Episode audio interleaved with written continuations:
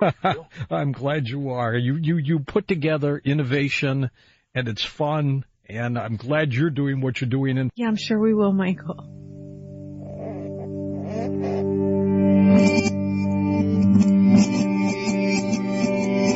End of days.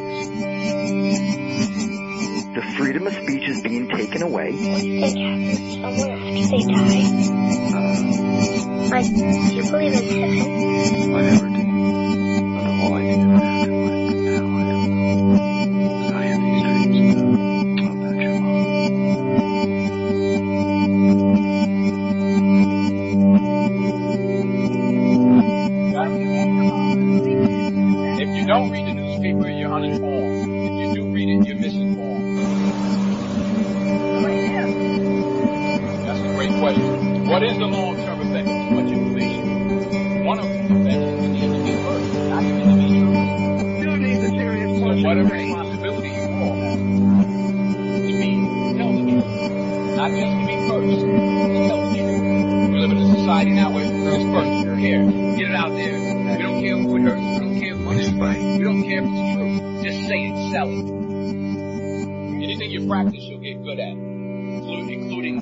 was it 1997, Michael? Anil? And welcome to a brand new life, to a brand new day.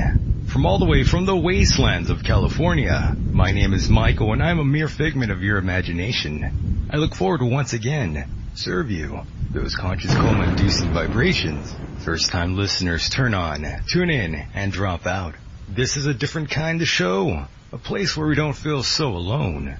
Let us chase away the light no matter what you at home choose to believe. I do admire you for your curiosity. Live and direct right now on the TuneIn radio app. Search End of Days and you'll find the 24-7 network. Catch the podcast rendition on iTunes, Stitcher, and SoundCloud along with Google Play. My guest tonight is Jenny Ashford. Jenny is a horror writer, graphic designer. Her books include three novels, short stories, and articles. She's been on multiple programs and now she returns here tonight. Then after the break, Dr. Albert Taylor joins me once more. I'm not sure. I actually need to introduce Mr. Dr. Albert Taylor here, born and raised in Southern California. Albert Taylor performed development engineering on multiple top secret programs. He evaluated satellite system designs in support of former President Reagan's Strategic Defense Initiative, that's SDI. Taylor's artwork also has been exhibited in Southern California galleries. In 1992, he also developed two prototype computers. He started a company called Phoenix Computers Systems, which he still owns today. Very interesting. I didn't get a chance to talk to him much about robotics the last time he was here. He also brings something very special to the table this evening. Mr. Taylor is also very interested in the paranormal, and that's kind of what we're going to be talking a lot about here tonight. He brings EVPs with him, just three, but those three are actually very entertaining. So once again, thank you, ladies and gentlemen, for allowing me into your hearts and into your minds. Here we are again on a night like this. Welcome back to another edition of the Michael Deacon program. Here we are together again like a big happy dysfunctional family. Those who are new in attendance, let me take a moment to reintroduce myself to you now. My name is Michael and I'm the host and producer of this very, very unique program. This is a call-in show. Please feel free to call in whenever your heart's desire. I'm always willing to talk to you for better or for worse. I won't hang up as long as you stay focused. I'll be answering the 760-332-8947 line here tonight. That's 760-332-8947. Go ahead and add me over Skype. That's end of days Mike with the letter Y and not the letter I and Mike. Packed house here tonight. Two souls join us here. I've interviewed both in a past life. Always good to get an update on both of these individuals here. Always fun to talk about the paranormal and astral projection. Always fun. Let's see what's going on with my first guest now. Jenny, are Hello? you? Oh, there you are. Jenny, what's going on? Hello? Hello, hello. Oh, okay, there we go. You can hear me? I'm, I'm good now? Yep, yep. Perfect. So how, how are you? It's, it's been a long time since you've been here on, on this program. Yeah, I know. I'm doing really good. How are you doing? Fantastic. I can't complain. Always nice to get an update with you. So what's going on? The last time we talked, you were working on a new book and now it seems like it's here. Yes, now it's out. Um, I just finished a book called The Unseen Hand, a new exploration of poltergeist phenomena.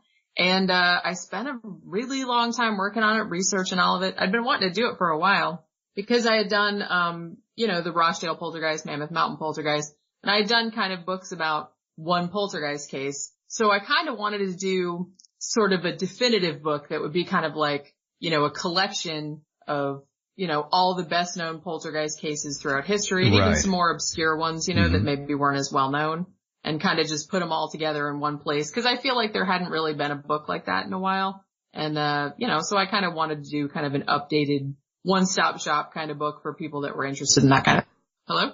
Hello, sorry about that. Oh, okay. Woo, that was weird. Yeah, technology does not like me here tonight.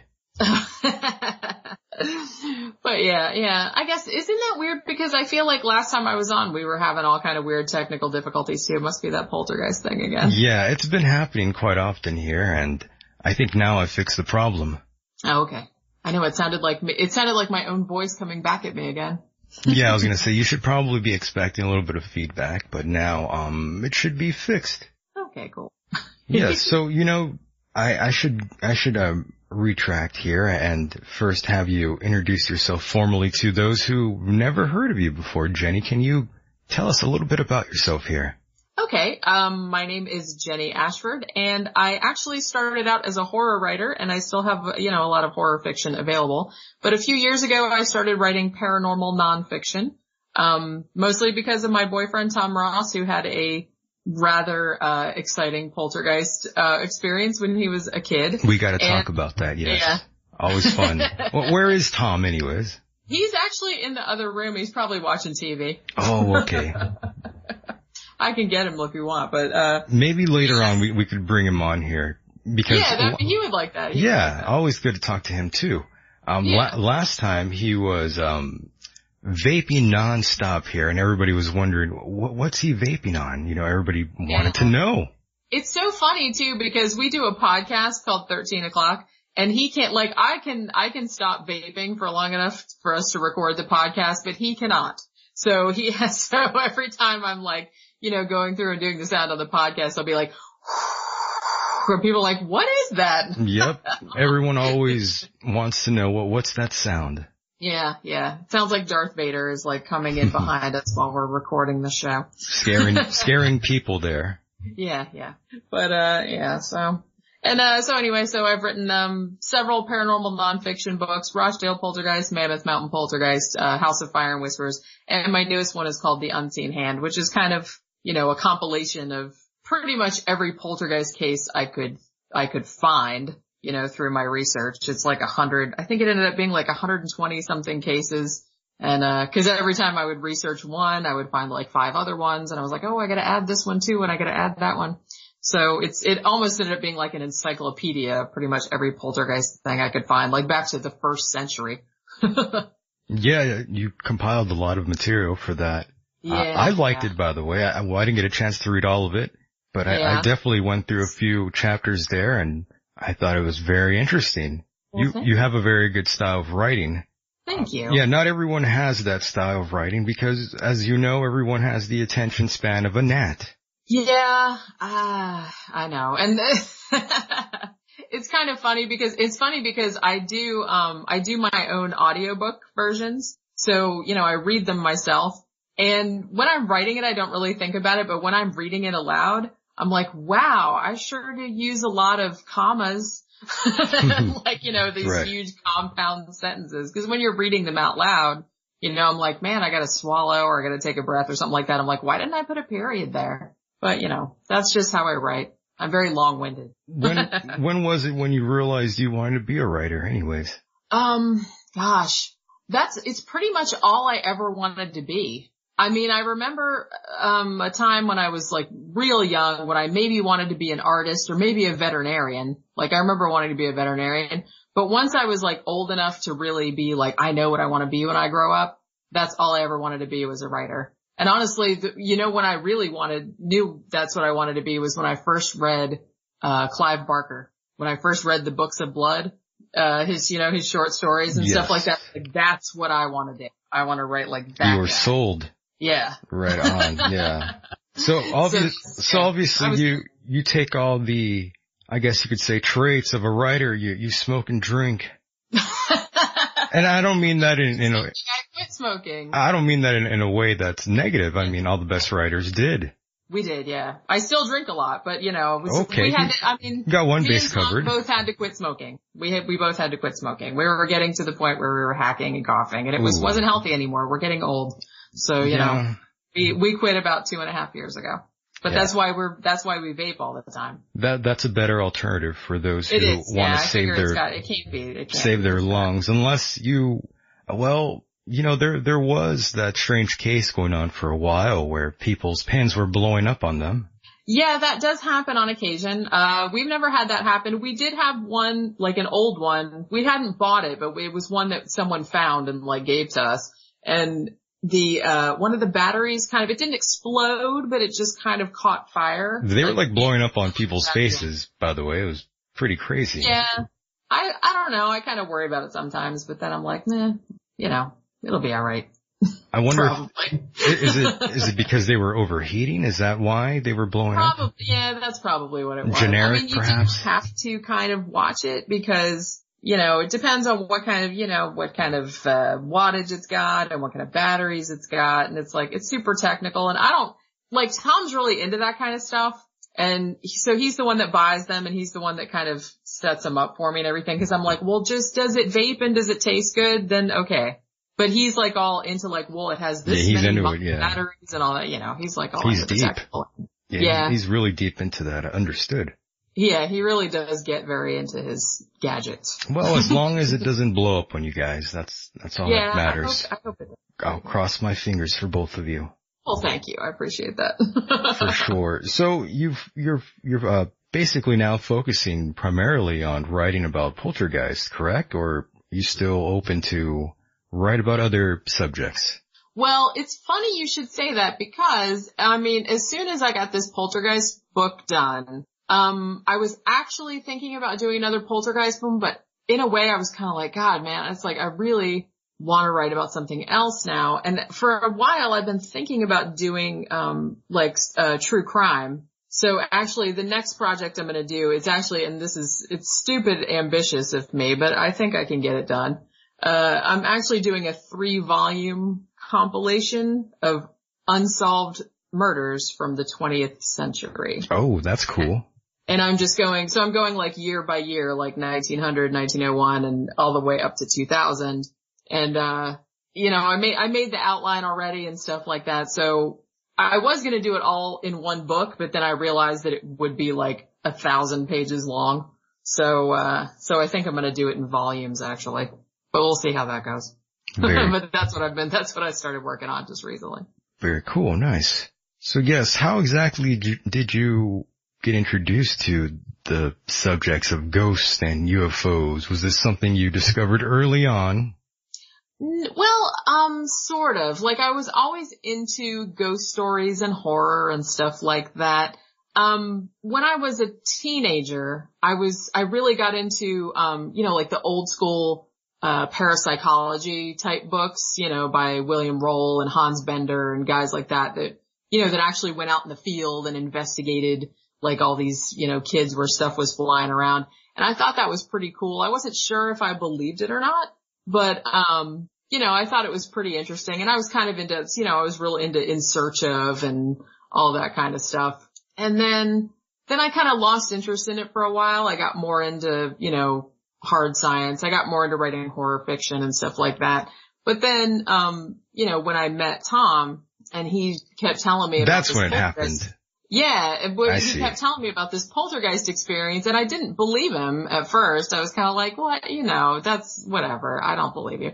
But, um, you know, the more he kept telling me, but he's like, no, I'm serious. It really happened and, and all this other stuff. And I was like, well, okay. And, you know, then I talked to his relatives who'd also had it happen. And I was like, maybe there's something to it, you know, and then we started talking about it. And then, you know, one thing led to another and I ended up writing a book about it just because I thought it was an interesting case. It was really creepy. And, um, Yeah, you know, then that kind of, you know, then that kind of got us Mhm. talking to, you know, Steve Mera, the British parapsychologist. And, um, you know, we made friends with him and he started telling us about his cases that he had, stu- that he had, uh, investigated. And, um, you know, he asked me if I wanted to write about some of his cases. So I was like, well, sure, why not? And so, you know, I just kind of got involved in the whole, uh, in the whole field, really. It's like, I don't know, I don't know if I'm so much into like ghosts as in, you know, uh, the ghost of a dead person, like that's come back and stuff like that. But I really, I'm kind of intrigued with poltergeist phenomena. you're a bit of a skeptic. It's okay. You can say yeah, that. because well, because poltergeist phenomena seems like it could be like some kind of psychokinesis or something like that that living people are doing, and that really interests me. If if that's the case, which But- you know, the, the new book I've written, Yeah, I was- of tack I took. I was just about to mention that in your new book, you sort of cover that in your book. Yeah. You, you kind of have different explanations, different theories. And I thought that was actually really smart of you to do because some folks don't actually do that. Yeah, I mean, I wanted that to be kind of like, I mean, you know, I'm not saying that I know for sure that that's, you know, what caused all these different Sure, things. it's not a definitive answer, but Yeah, Yes. and I mean, some of the cases in there, um, and I pointed it out when I thought they were. I mean, some of the cases in there were pretty much uh, known to be hoaxes, or were discovered to be hoaxes later on. But um, you know, I wanted to put that in there just as a kind of you know contrast with the other cases. And I also put in things that maybe aren't you know classically referred to as poltergeist. Like the you know the the last um, section of the book is actually about you know, quote unquote demonic possession, like cases of demonic possession, like, uh, you know, for example, Roland Doe, the kid whose case The Exorcist was based on, um, which most people I think see as demonic possession, but in a way I think, you know, if it happened as reported, then that could be just, that could be poltergeist activity. That could have been that kid just doing that, you know, with some kind of psychokinetic energy. And that was just, but demonic possession was how it was interpreted because, you know, his family was religious and, you know, so that's what they believed. And so that kind of thing intrigues me because I always, I always thought it would be really interesting if, if this kind of psychokinetic poltergeist activity existed, it almost seems like it acts the way you expect it to act. Like if you expect it to act like a ghost or a dead person, then that's what it acts like. If you expect it to act like a demon, then that's what it acts like. Hmm, So that was kind of the spirit I approached the book in. I see. So maybe, th- so that's why like a lot of the cases that are in there, people are like, well, I never heard of that, like, you know, talked about as a poltergeist case, but that's kind of the lens that I was using to focus all these cases and saying, well, Yeah, there- maybe, there's a maybe lot. this. No. There's a lot in there, by the way. Yeah, yeah, there really is. There's a lot I've never even heard of. I, yeah, there were actually, like I said, when I was researching, I mean, you know, all of, all of the real well-known stuff is in there. You know, Enfield is in there and, um, The you know, Rosenheim is in there and Yeah. all the stuff that, you know, if you just had some kind of like rudimentary knowledge of poltergeist activity, you would have heard of them. But like I said, the more I researched it, you know, the further down the rabbit hole you go, you, you know, I was just coming up with like all these other, I'm like, gosh, I never heard of that case. And oh my gosh, I never heard of that one either. And then I would have to research this other one. So, you know, eventually I had to get to a point where I had to stop looking because I just found so many and I was like, well, I can't put them all in here or this book's never Right. going to finish. Yeah, the, the chapter that caught my attention was, of course, Violent Poltergeist. That, that was pretty good there. Yeah, that's pretty much, that was actually my favorite, uh, one to write just because, you know, I know it's a lot of terrible things happen. Well, sure, it's terrible, but it's very interesting though because It is very, yeah, it you don't hear too, too much about that sort of thing. Yeah, yeah. And, you know, you don't usually hear about poltergeists killing people. Uh, but there have been a couple of cases. I mean, you know, there was that one case in Brazil in the 1960s. Yes. Mhm. I mean, I was know, just gonna the girl say that. killing herself. Do you believe a hundred Sort percent of. about that, about that case there? Do I? Uh, I'm not really sure. Like a lot of these, I mean, you know, as you know, I've been on the show before and stuff like that. I am a skeptic. And so I kind of approach a lot of these cases as, I mean, if a lot of, um, you know, authorities that didn't have a reason to lie or make anything up, if a lot of them went to this place and saw, it's like, yes, we saw this particular thing, and a lot of them said that independently of each other, then I'm going to give that a lot more credence. Um, but I kind of wanted the book and, you know, my skepticism does show through in some of the cases. I tried to kind of keep it neutral. You know, I wanted to Yeah. pretty much just, yeah, I wanted to pretty much have, well, this is what the witnesses said they saw, you know, and that, and I wanted to kind of keep editorializing out of it. You know, other than cases like Amityville, for instance, where, you know, someone came out later and said, no, they made it all up. Yeah, I just, that's one I don't believe. Yeah, see, I don't Mhm. really believe that one either. It's like, I'm not saying it couldn't have happened. the way they Entertaining said, story but- though. Yeah. So, you know, the, the Brazil one, you know, could that have happened the way they said? It could have. Um, I'm kind of keeping neutral about it. Hmm. Because 50-50, I'm not- huh? I wasn't there, you know, so I wasn't sure. I just kind of, I just kind of wrote what they said they saw. And the most popular, well, one of the most popular one I'm seeing in front of me is The Haunting in Connecticut. Yes. Um, any, what's your take on that? I kind of feel like. Did you see the it's, movies? It's funny because I first heard of this case. I had actually heard of this case before the fictionalized movie Of of, it came out. Right. Because I, you know, I'd seen it on. I think it was on Paranormal Witness or a Haunting. It was one. Of, it was on one of those shows, and so I Mhm. started researching it. And I wasn't sure I bought it when I saw um when I saw it then. And I was like, well, maybe, you know, maybe a couple little like poltergeist type things happened and they just embell- embellished it or whatever. Um, the more I read about it, the more I kind of thought that they were probably trying to pull an Amityville in the sense that, um, you know, they said, oh, we're moving into this house that used to be a funeral home, which it was. That's, that's true. That's true, yes.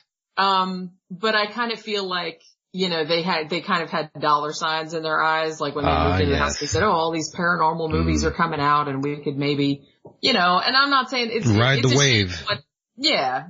I mean, it's a shame what happened to their son. I mean, their son did actually, did have cancer and, um, you know, that, that was bad. And their son was actually hospitalized for, I, I believe it was schizophrenia at some point, but I'm not sure how much of that story I believe. Right. I, don't blame know, you. Even, even if little, even if little things happen like, oh, the cross is turned over, you know, or they saw shadows or something like that. But I think they kind of hyped it up a lot just to make it a better story, Yeah. you know. And, That's and even. And, and the guy that wrote the book that the movie was based on said that, that they had made it up. Yeah, these people are known to fabricate their stories. We all know Yeah. that. Yeah. By the way, uh, another thing that caught my attention just recently was an alleged haunted doll that is um put up on eBay currently as we speak for $295 and there's seven bids currently on this doll and allegedly it's haunted. What's your take on on haunted dolls and haunted possessions in general? See, I don't know how I feel about that. I almost included, um, the Dybbuk box in the Poltergeist Mm. book just Mhm. because I like that story, but I don't think it, I don't know if there, if, if there can be a haunted thing. You know what I mean? Um, I, I feel ya. Yeah. I'm skeptical like- myself. like- huh? I'm pretty skeptical myself. Yeah. I mean, I know they've had the haunted doll thing. I think even the Warrens investigated that one. Wasn't it Annabelle or something like that? Yes, Annabelle, the very popular 2014 film. Yeah. Um, you know, horror films definitely have been on a rise lately. I have noticed that. Yeah, it's it's sad because I ha- I haven't got to see a lot of uh, the newer ones. I I don't know why. I've I've I've wanted to. For some reason, I always just end up whenever I'm in the mood for a horror movie. It's always like I want to watch an old one. I don't know. Yeah. I, the seventies. I'm into the 70s ones. I Mhm. don't know why that is. The newer ones aren't that great, by the way, but I like to really, I guess you could say, suspend my disbelief there for a great while there. Yeah. And try not to complain too much. Just try to see it as for what it is, because I know if I look at it in, in a critical manner, I'm gonna hate it. Yeah. I must say I do like, um, the trend lately that's more toward kind of low key, more like 70s horror movies. I think they're kind of getting away, getting away from, you know, the kind of the jump scares and all that kind of stuff that sort of dominated the field in the 90s and 2000s. And it almost Mhm. seems like they're going back in a more atmospheric direction, which I kind of, you know, with like, uh, It Follows and the Babadook and stuff like that, which I actually liked. I know a lot of people didn't like it, but I, I kind of did like that. It was kind of creepy. yeah, yeah. And I, and I like that they're doing more, um, you know, it was just more stylized and more, you know, it's like more metaphorical, I guess. And I like that better. I kind of, you know, I, I like slasher movies too. Like I, I got, I like big stupid horror movies, you know, as much as the next person. It's just, Well, that's what they usually are. yeah, They're like I can watch that. It's cheesy. entertaining, but you know, I, I tend to like the ones that are just real low key and creepy that don't show a lot, you know, that, Some people can watch that, by the way. They Yeah. are mortified. Like, they can't see that at all. Like, They just tune out. Yeah. And I get it though. I get it. Some people are very sensitive. Some people can't watch the news. Some people can't do this or that. I, I get it. Yeah, I guess so. I, I don't know. It's, it's hard for me to understand because I've always liked horror movies and they've never bothered me. Same. I'm Yeah, someone who so- grew up watching Faces of Death Yeah. at an early I- age. I mean, do you, do you remember that? Oh yeah. Oh yeah. Those videotapes? My goodness. And what, what was I doing watching that? I should, I should say that first of all. No business. I, how old, I must have been what, like six, seven years old, per, perhaps? Yeah. Wow. I mean, I was pretty young when I'm, because you know, it was the 70s and 80s. It's like my, my parents were, I was like, I liked horror movies and I wanted to go to the video store and I was like, can I see Microwave Massacre? Can I see, you know, all these like slasher movies and stuff? My parents were like, sure, whatever. They didn't really, uh, they rented it for me. They didn't care. I also, they- I also must, I um, handle it. I gotta confess here to you that I, I enjoyed Ash versus the Evil Dead, that TV series. It, you know what? I haven't, I'm gonna sit down and watch it. It looks good though. It's pretty, it's pretty Bruce bad. It's pretty bad, but I like Bruce Campbell so much too. I do So- too. He's so awesome. I was like, anything that he's in, I, I can watch it. Yeah, I dig I'm him. He's, super entertaining. yep. He's, he's entertaining as always in this, by the way. Yeah, I So mean, go still ahead and catch favorite, that. you know, he, I'm still, I was thinking the other day we were watching Bubba Ho-Tep and he was so good in that. That is such a great Mhm. movie. Underrated movie, by the way. Yeah, yeah. So out of all these cases, let's say, let, let, let's bring back the violent poltergeist, uh, stories here. Out of all those cases, which one would you say is the most credible and believable? I'm gonna say probably, uh, there's some of the British ones that I think that are actually kind of recent. Um, maybe the Stockport poltergeist, um, was fairly, I feel like that, that was probably pretty believable. Just because, I mean, it was investigated by a parapsychologist. Um, the people, In 98, by the way. it was what? 1998. Yeah.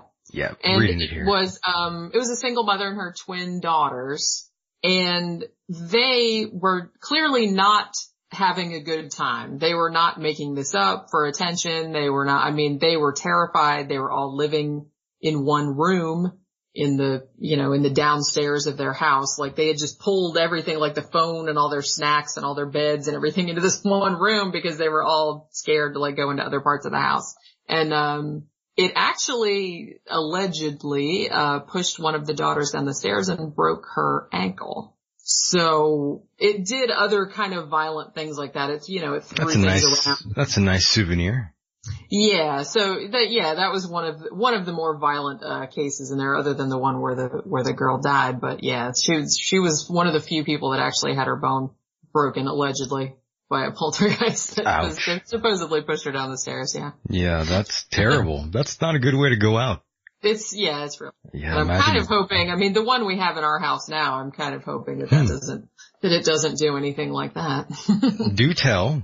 Um, yeah, well, here's the thing, and like I said, I think I've been on, you know, I've been on the show before, so I'm sure I've probably mentioned this, but, um, you know, Tom's poltergeist, which I think is just him. I think it's just his psychokinetic activity. Yeah, let's get It into acts that. up Yeah. every now and then. hmm Um, it doesn't usually do anything really, uh, spectacular or super splashy. Usually it just turns the TV on.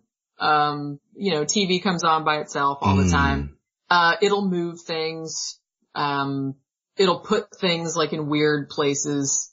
Like the other day it took my car key. I was looking for my car key so I could go to the grocery store and I could not find the car key anywhere. And there was no place it could be. I mean, I just used the car. It's like, it's usually on the table in the bedroom. It's like, I don't ever put it anywhere else. Right. And we tore the house apart. and I'm like, Yeah. where is the key? Where is it?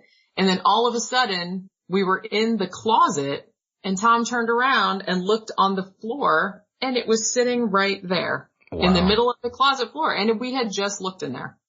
And I Yes. think that guys, and, and I yelled at Tom because I said, that is your poltergeist. And it knew that I was getting mad and I was getting frustrated and I wanted that key back. So I said, probably just right. Yeah. But, you know, it throw, it throws things around every now and then, but it's not, it's not super violent. It's not scary. So this is the Mammoth Mountain poltergeist, correct? Yeah, yeah, it's the, it's the redux of the Mammoth Mountain Poltergeist. It's not, evidently I wasn't there for the original, you know, uh, show that it gave. That was in 1982 and that was before I met him. But, uh, evidently he said, well, it was a lot better back then. Like it did a lot more impressive stuff. Like now it's just every now and then, oh, it turns the TV on. Oh, it opens the garage door Hmm, I wonder why. stuff, you know. Wonder why it kind of sizzled out like that. I'm not really sure. I, I kind of think, well, Tom's theory is that He kind of liked it so much and now it doesn't, doesn't like the fact that Tom likes it now. Maybe, or, or he said, he's like, maybe because, um, I'm aware that it's me doing it, Ah, so it makes it harder to do it. And he's like, and also I think it's easier to do it when you're a kid. That's why so many poltergeist cases, and you know, if you look in the book, almost every single one of the With cases, kids. there was a kid Yeah. present, kid or an adolescent. So it almost seems like it's easier to occur when a kid or an adolescent is around. And I don't think that's necessarily because they're all faking it. Right. So, It's something to do with some kind of puberty energy or something. right. And you also experienced something yourself, correct? When you were writing that book? Yeah. Yeah. Go ahead and tell, tell us about that. Well, the first thing that happened, it's funny because when he first told me about the case, I had never seen anything like remotely like that, which is why I had a hard time believing him when he told me all of these things that had happened. Because I mean, you know, if you read the book, some of the stuff is like amazing. And he's like, it's happening just in front of your face and, you know, and it's really unbelievable. And he kept telling me, he's like, I wish you'd seen it. I wish you'd seen it. I'm like, yeah, me too. That would have been awesome. And then one day we were, well, it was one night. It was a Sunday night and we were sitting in the living room and two of our friends was, uh, were here and Tom's mother was here and we were messing around with the, uh, we were trying to get a pay-per-view. We were trying to watch Mad Max Fury Road and, uh, on the pay-per-view and we couldn't get it to work and all this other stuff. And Tom's mom called the, um, you know, the customer service or whatever to get it to work. And then all of a sudden we're all sitting around and the remote control for the TV picked itself up off the coffee table and threw itself across the room. And it was weird because for a second I was like, huh, what was that all about? And then like I looked at our friends who were sitting perpendicular to us and they were looking at me and their eyes were just like as big as dinner plates. And Wow. they were like, Yeah. I they're like, did you just see out. that? And I'm like, yeah. I'm like, but for a second it didn't register as weird. I don't, I'm not sure why. Cause I was just kind of like, oh, that just flew off of there. you just went with the punches, huh? Yeah, I just kind of did. And then, and then like a second later, like I turned to Tom who was next to me on the couch. I'm like, did you do that? And he's like, oh yeah, I guess it was me, I guess. And then, you know, and then it was just, that was kind of all there was to it. I'm like, oh my God, I can't believe that that, he's like, yeah, that's what it was like. He's like, he's like, it was a lot more oppressive than that when I was a kid, but he's like, you know, that's what it's like though. It's just all of a sudden, it's stuff, stuff just picks itself up and throws itself across the room. And the weird thing was that when it hit the floor, it didn't, you know, it's just like a plastic remote control. It weighed Sure. a couple ounces or something. And, you know, when you normally, when you drop it on the floor, it kind of bounces and makes like a clicking kind of ne- kind of noise. Mhm. But this one, when it fell, it just stuck to the floor, like as though the floor had like sucked it in and it made like this ba- like loud bang, like it was a brick. So, and that's, and it's weird because that's another pretty common thing that happened. And this surprised me when I started researching like all the poltergeist cases for the book is that that's a really commonly reported thing is that things make more noise than you would expect them to. make Oh, yes. I see. like when they hit the ground. Like, Mhm. and, and another thing that happens a lot is like when things are falling, they either fall, they fall like more slowly than they normally Right. would, or or when they hit Right. the ground, they hit the ground either really soft or really much harder than you would think they would. You know, that, re- that kind of reminds me of uh, an experience I had when I was doing this program. I was doing this show at, at a friend's apartment and, um, his grandmother was there because he was Yeah. taking care of her and all, all that and he was helping her move and everything was kind of put in boxes and there was pots and pans everywhere and, well, not everywhere. They were just in boxes basically, but, um, they were basically stored and put away. So something had to physically open the box and throw it out. And his grandmother, um, she was pretty much confined to, um, the sofa there. And Yeah. yeah, during that show we were, I was playing EVPs. Yeah, that's what was going on. And tonight I'm going to play some EVPs, but, um, kind of funny. that was actually the last time I, I did that.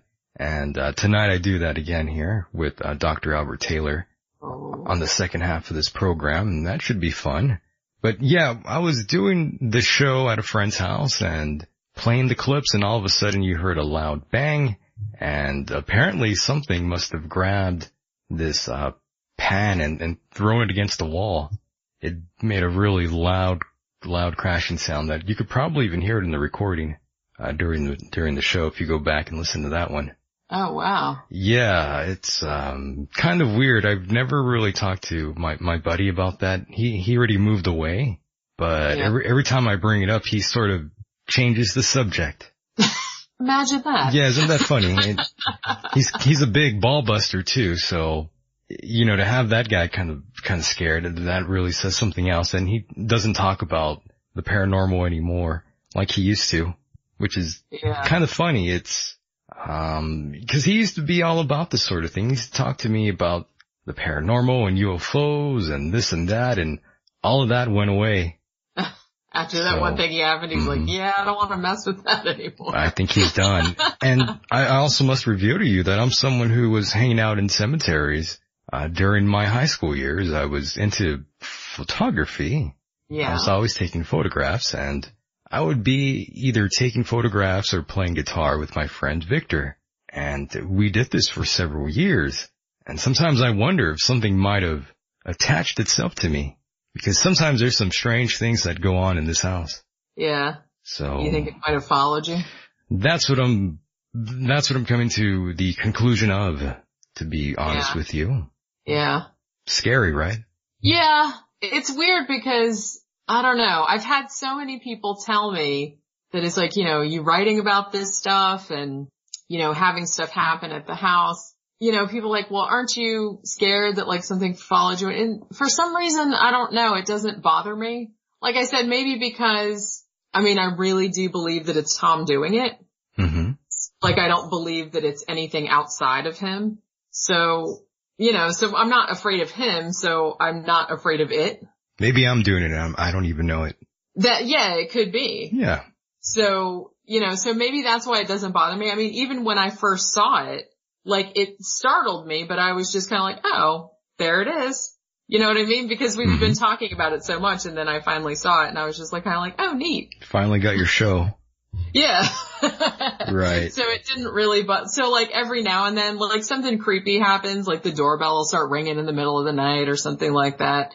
And I'm like, it's annoying, but I'm just kind of like, oh, whatever. Tom, knock it off. Did you ever know what I hear? mean? Did you ever hear the the classic footsteps on on the ceiling there? I have not, but the weird thing is that the house that I grew up in, it was my grandfather's house. It's been torn down since, but, um, my mom and all her siblings grew up there and they said every single one of them said they heard footsteps walking back and forth across the ceiling. Right. Um, you know, the whole time they lived there. mm-hmm. And I was always, when I was growing up, I was always disappointed that I never heard it. Like the house That's was funny. creepy for sure, but like I never saw anything in there. I never heard anything in there that, that scared me or anything. And, um, so I was always kind of like bummed out. So I was like, what, dang, why didn't I hear any footsteps? Man, that sucks. You know what I mean? So I always waited. I mean, but I loved that house as creepy as it was. I still put it in a lot of my stories because I'm, you know, I'm sad that it's gone now because I wish I could go back Sure. and, and see if it was as creepy as I remember it. I'm sure you probably wouldn't feel the same if you actually did hear the footsteps, though. I yeah, probably would would get probably- creeped out there. It would probably me out because that because that if I heard footsteps, I wouldn't know who it was or who was responsible for it, and that might freak me. out. Now, the only thing that's freaked me out in this house, like every now and then, I'll be in the kitchen, like I'll be doing the dishes or something like that, and I'll feel someone standing behind me, and then I'll turn around and there's no one there. Oh yes, that's what I don't like at all. That the feeling that someone is is near you or watching you. That's that's always the worst one, and I get that feeling every now and then here in this house. Yeah, I've I've only had it probably three or four times in this house, and I had it once in my grandmother's house. Um, but and and once I had it in a store. Weirdly enough, I was just In a I was in a store? store. And all, it was just a busy store, and I was like looking for Tupperware or something like that, I think. And all of a sudden, I just felt I felt there was something like by me, and I had to get away from it. Like I was just like forget it. And I just like ran out of the store, and I've never had that happen before. At a store, that's unusual. I've Yeah. never heard of that before. And it wasn't even, it wasn't nighttime. It wasn't creepy. There was other people around. It was just like the weirdest sensation. I've never had one that strong before. I don't know what that was about. I still don't know. Ah, that's strange. Yeah, Yeah. never heard anyone describe something like that during the day. Yeah. Yeah. I still, I'm, I'm curious as to what that was because it was just, it was an over, and I'm, you know, I'm like a really level headed, reasonable kind of person. I don't like wig out. And, you know, the fact that I was just like standing there in the store, I was like, oh my God, I gotta get out of here. What the hell is that? You know what I mean? I'm going, I'm going. like I just ran. Sure you Right didn't have like a- the store. And You shouldn't have like a an anxiety attack, perhaps. No, it wasn't like that. Cause once I was out of the store, I was like, whew, okay, I'm alright. It's Oh, like, you know, there was something in there. It felt like there was something in there. Something triggered you. Yeah, that was bad. Like someone was in there. Yeah, that's So- that's not good. Yeah. So, um, back to Tom really quickly. He's 100% cool with this, right? Yeah, He's fine with with whatever this thing is. yeah. He just kind of, you know, every now and then, like when it happens, like the thing with the key the other day, and like, you know, we, every now and then when we have something happen, he'll be like, ooh, that's creepy, or something like that. But he just, he's just funny. like, okay. He's just like, that's what it's like, you know. I hear ya. we're just so used to it at this point. And like I said, it doesn't do anything super scary or anything like that. You know, mostly it just does little annoying things or little ambiguous things. Like I think the worst Mhm. thing it did was it, you know, it tore, um, one of the, the little lip off a shelf and like broke a couple of statues on the kitchen floor. That's the worst thing it's done. So even though you've experienced all these things, you still remain quite skeptical, right? Yeah. Because, I mean, I don't think, cause like I said, you know, poltergeist activity I think is caused by living people. Right. Like, um, through some mechanism that we don't understand yet. I don't know if I believe that people's personalities can necessarily survive after death, that they can still do things hmm um, you know, I, I'm open if something happened that was definitively, you know, like if I had a relative that died and then came back and like told me something that only they would know or something like that, then, you know, I would probably rethink. But at the moment, since, since I've never had that happen personally, you know, I'm, I'm pretty skeptical of that. Poltergeist activity, I can swing with that, but I, but I think that's because I don't think it's supernatural per se. I just think it's some kind of anomalous, you know, scientific principle that we don't understand yet. And like I said, Right. that was kind of the spirit I approached the writing of The Unseen Hand. You know, that's kind of the frame, that's how I framed it, was that maybe this stuff does happen, but it's some kind of scientific thing that we just don't have a handle on yet. Understood. And where exactly is uh, Mr. Steve Mera at right now? Gosh, I haven't talked to him for a while. Um, Oh, he's MIA. Yeah, well, you know, he's, as far as I know, he's still, uh, going around England. I don't think he's been back here for a while. We keep, me and Tom keep trying to get him and, uh, him and Jackie to come and visit us. Cause they've always wanted to come to Florida. Oh, like, that's we Live in Florida. We live in Orlando. We'll take you to Disney World. You live in you live in the the crazy place, yeah. the crazy It's, place uh, of the country. Yeah, Florida man and all that. It's uh, it's not too crazy where we live. We live uh, outside of Orlando, probably you know 15 minutes outside of the city. We kind of live out in the suburbs, but uh, There's something in the water there. Yeah, I'm not sure what it is. There's it's like, something I there. Up, I'm, I was born here. I was born in. Uh, I don't know was what it is. I, I don't know what it is, but there's something about Florida. Yeah, I don't- and like I don't know if it's something to do with. I think it's because so many people come here from other. Like I think all the crazy people come here from other places Oh, okay, I see. because a lot of people are not from here. Like I'm, fr- I was born here, but uh, but pretty much everybody, like even when I was growing up, like everybody I went to school with, I only knew one other person that was like a Florida native. Everywhere and everyone else is from someplace else. People get so upset when I talk about Florida, by the way. Oh, I don't. I'm from here. I know.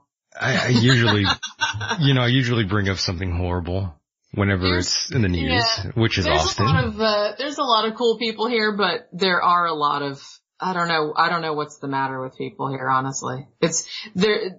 If if there's some kind of crazy crime or something like that, it's going to be here or Arizona. I think Arizona's kind of catching up. Arizona's pretty crazy. yeah, I think been- it's we're, we're like neck and neck for the crazy Olympics. Well, you know, I, I have to retract here a little bit and have to um, bring up. Um, there was lots of um, protesting going on in in Berkeley. Matter of fact, uh, another place that's really insane here in Yeah. California. That we have lots of crazy people out here. Yeah, Um, California, Arizona. Um, as you know, lots of crazy people there, and Florida. I think those three states are perhaps the the most insane. Yeah, we kind of have the lock on it. And, uh, you know, and the, another thing too is that people, and I know like people from every state all over the country say this, but it's like, I, I really feel like people in Florida are the worst drivers in the world. And I'm not sure if it's because they're all old or if because no, nobody is from here and nobody knows where they're going. In the world, Or- I, I don't know about that because have you ever, well, have, you've been to California, right? I've never been to California. Ah, okay. Well, there's a place out here near Los Angeles called, uh, Monterey Park and Yeah. it's pretty much, um, populated with Asians. and, uh, well, you know, if I've had experiences in the past with Asian drivers who have been at fault, clearly. So there's that. and I'm pretty sure I'm gonna get some, some negative emails about that comment too. But I I can't, I, I can never win. People are gonna get angry about everything here. Well, now Tom tells me he grew up in Brazil and he said that the people down there, he's like, down there they might, might as well not even have like traffic laws. No, that's a whole Because different, nobody, yeah, it's like because no one adheres to them. that's Just a everyone drives wherever the hell they want to. whole different ball game out there. Yeah, it's like they don't care if that's where the road goes. They don't care if they're on the wrong side. They don't, they're just like, well, I have to go there and therefore that is where I'm going. I had It no idea he was. I had no idea he was from Brazil. He's, um, he actually wasn't born, he was actually born in California. Um, Oh, to see. be honest, but he, But he spent uh, what ended up there, happening right? was his, uh, his mom and his stepdad, they owned a company, uh, down in Brazil, or they actually owned, um, you know, kind of a franchise of a, of an American company, I believe, that was down in, uh, Brazil. So he grew up there Right. most of his teenage years. That's pretty crazy. Yeah, he went to high school there and stuff like that. But he moved back, uh, when he was 16 or 17, I think. Wow. Yeah. But you know, Wild he still stuff. speaks Portuguese and he has a bunch of, uh, friends down there and helps, he talks to him on Skype and helps them fix their motorcycles and whatnot. Very cool. Very, Yeah. very cool. I had no idea. yeah. Yeah, I'm sure he has plenty of stories about seeing the kind of drivers out there. Oh yeah, he's definitely got a lot of those. You see lots of people getting mugged out there in certain cities. Yeah, he said, I mean, you know, his family were kind of well off back in the day, but, um, It's a good thing he didn't get kidnapped or anything. Yeah. Uh, He said, well, actually all the people with money down there, you know, they pretty much live in fortresses. You have to. You know, they have Well, armed that's, guards that's and right. yeah, all their windows have bars on them and, you know, everything like that. So I'm lucky I, I- was you know- born in America, not in Brazil. I'll just say that. Uh, It's pretty wild place out there, especially if you get dealt that hand and have to grow up in a, um, I guess you could say in, in the favelas. yeah, yeah, Imagine that life.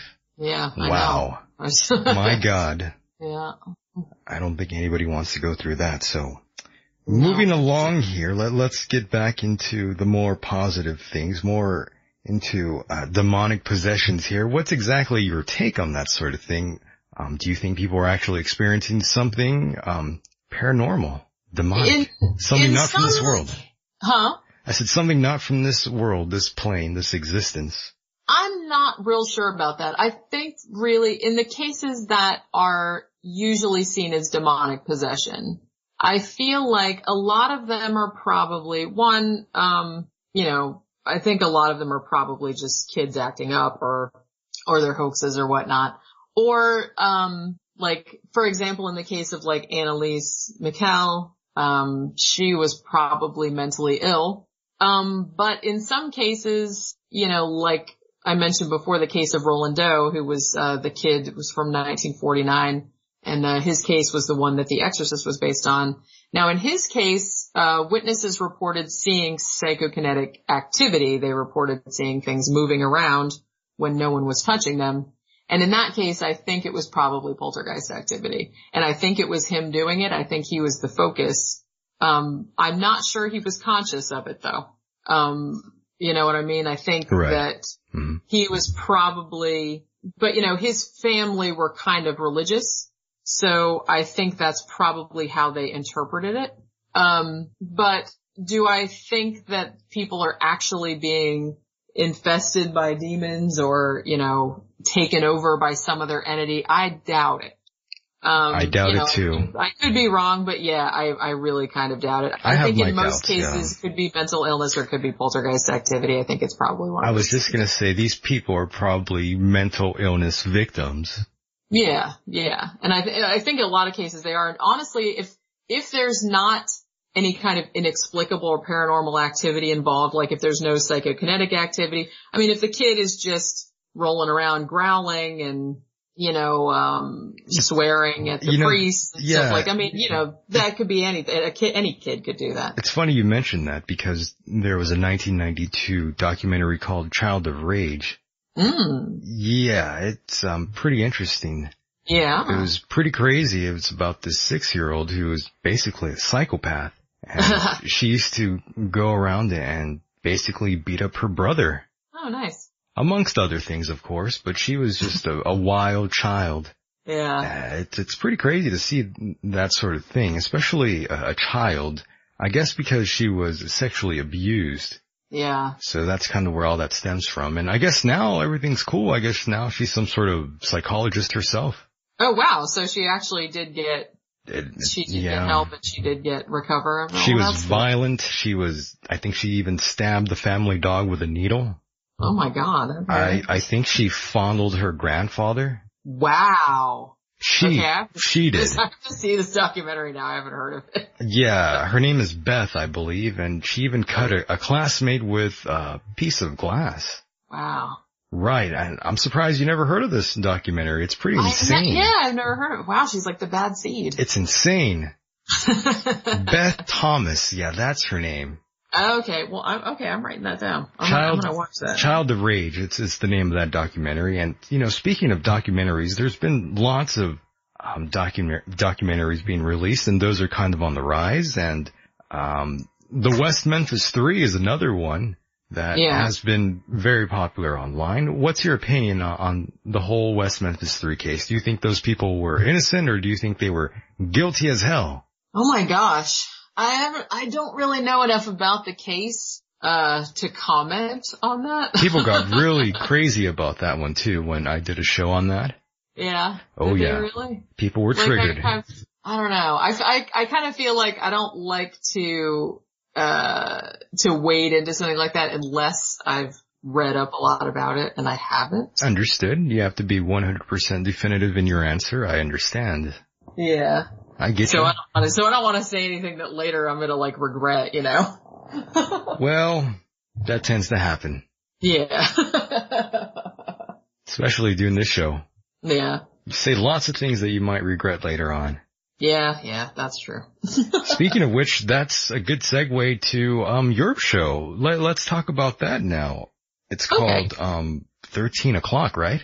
Yes, it is. All right, let let's talk about that. How exactly did you get started? Were there any influences involved? Were you a fan of radio, perhaps? Um, what's going on here? Well, actually, yeah, I had listened to a few podcasts and I mean, Tom and I had kind of, you know, throwing around the idea, oh, maybe we should do a podcast. That would be kind of fun and all this other kind of stuff, but we didn't really, you know, think about it seriously. And then, um, it was probably like, probably about a year and a half ago, we were at a book signing at, uh, Gods and Monsters, which is a big, uh, comic book store here in Orlando. And we were there with a bunch of other authors. They were having a big event and we met um Armand Rosamilia, who is um a horror writer. And uh we got to talking to him and stuff like that. And over the course of the day, he's kind of like, you know, he's like, you guys are really funny. It's like, and you guys have like a really good like rapport with each other and stuff. He's like, and he's like, and he did a podcast and he's like, you guys should do a podcast.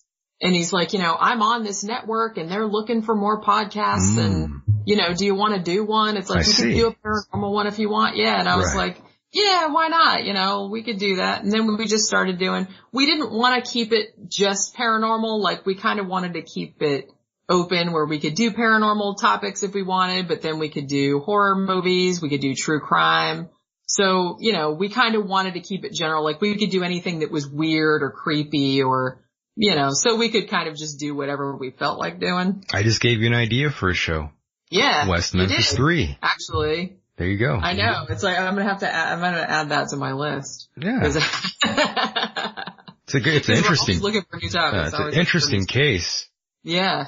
There's lots It's of people. funny because I was just, Mhm. yeah, I was just researching, um, similar cases because, you know, our next, uh, our next episode is going to be on like mad science. So it's going to be on like, you know, weird, uh, unethical medical experiments and stuff like that. And a couple of them, you know, were, you know, kids that were like raised as feral children and Oh. stuff like that. Yeah, things of that nature. And the ones about like the, There was a girl, by the way, who was just found in some part of the jungle, perhaps. I, I, I don't have that article in front of me, but she was found with a group of monkeys and she couldn't talk or, or walk upright.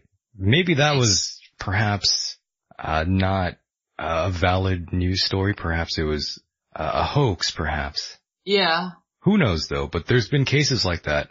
Um, yeah, there have been. there was some, there's some little girl I remember too back in like the early nineties who, uh, same, some, same, same thing, same situation, same circumstances. They found some little girl, um, I think with, with another kind of animal. I'm not even sure now. Was it a wolf perhaps? I'm, I don't even know. Yeah, I think it might have been wolves. That's yeah. crazy, right?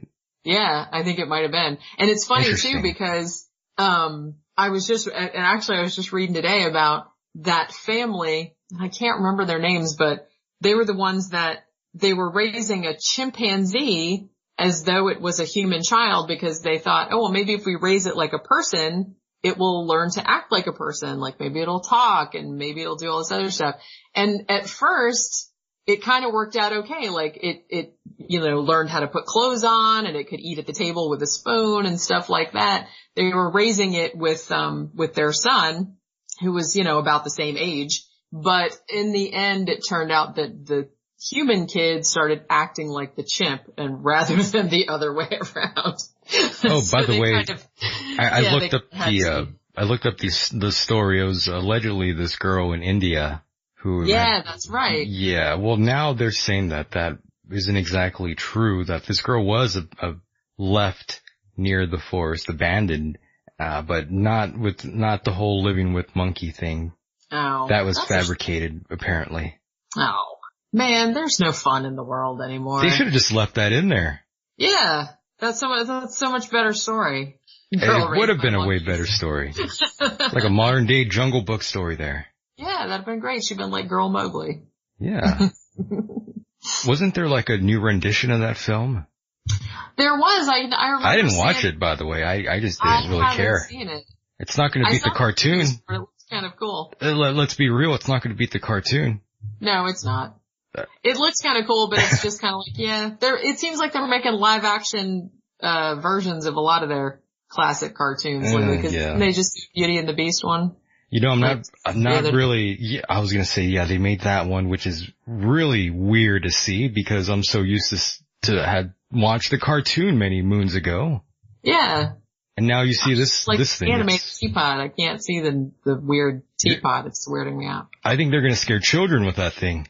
Yeah, that's exactly what I thought. I'm like, wow, that's That really cre- creepy. that When it's a cartoon, creepy. it's not creepy, but Yeah, Yeah. it's a little weird. I, I can't see myself watching that movie. no. Yeah, I have to draw the line somewhere. You know, I'm that not, as be the place. right, and you know, I'm not very happy about the latest renditions of many of these films that come out. It seems like Hollywood has clearly run out of ideas, original ideas, and Yeah, that makes me kind of sad. There's so many great minds out there, and here we are rehashing the same old thing over and over and over. Yeah. Why? Yeah, it's a shame. And I, I mean, honestly, I don't even, I used to keep up, you know, with movies and stuff like that, but I, other than, I think the last movie we saw in the theater was probably, well, it was probably Rogue One. I mean, we go see all the Star Wars movies. Mm, that's another gray area for me. Yeah. I'm, not excited about the new one though. The new one looks kick ass. And I liked Rogue One a Mhm. lot. And, and I liked The Force Awakens a lot. I mean, I know that a lot of people said, oh, it's just fan service and it was just Mhm. like re- a remake of A New Hope and blah, blah, but I thought it was great. I've seen it like a million times. You were into it, yeah.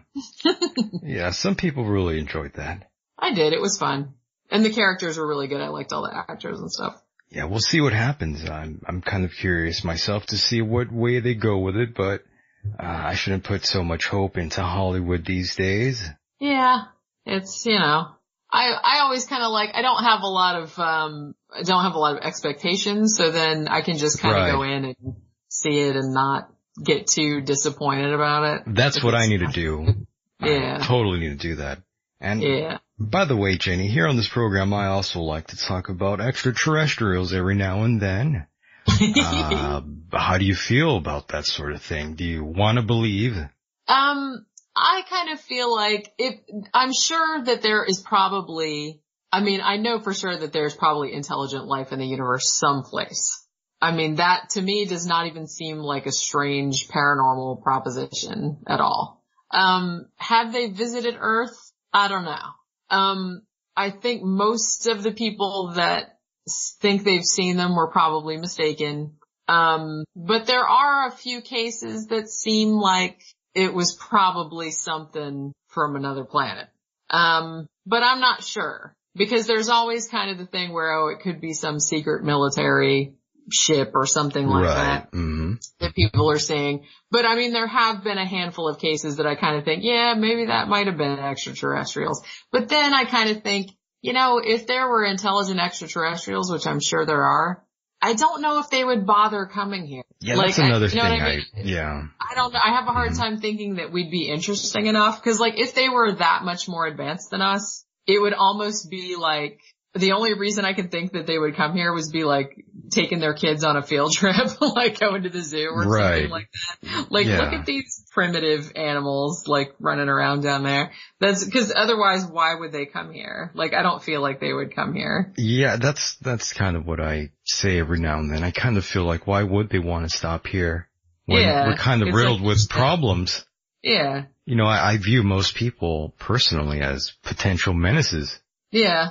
I mean, I hate to I hate to say that out out loud, but that's kind of how I view a lot of people. Yeah. And it's sort of like prove me wrong.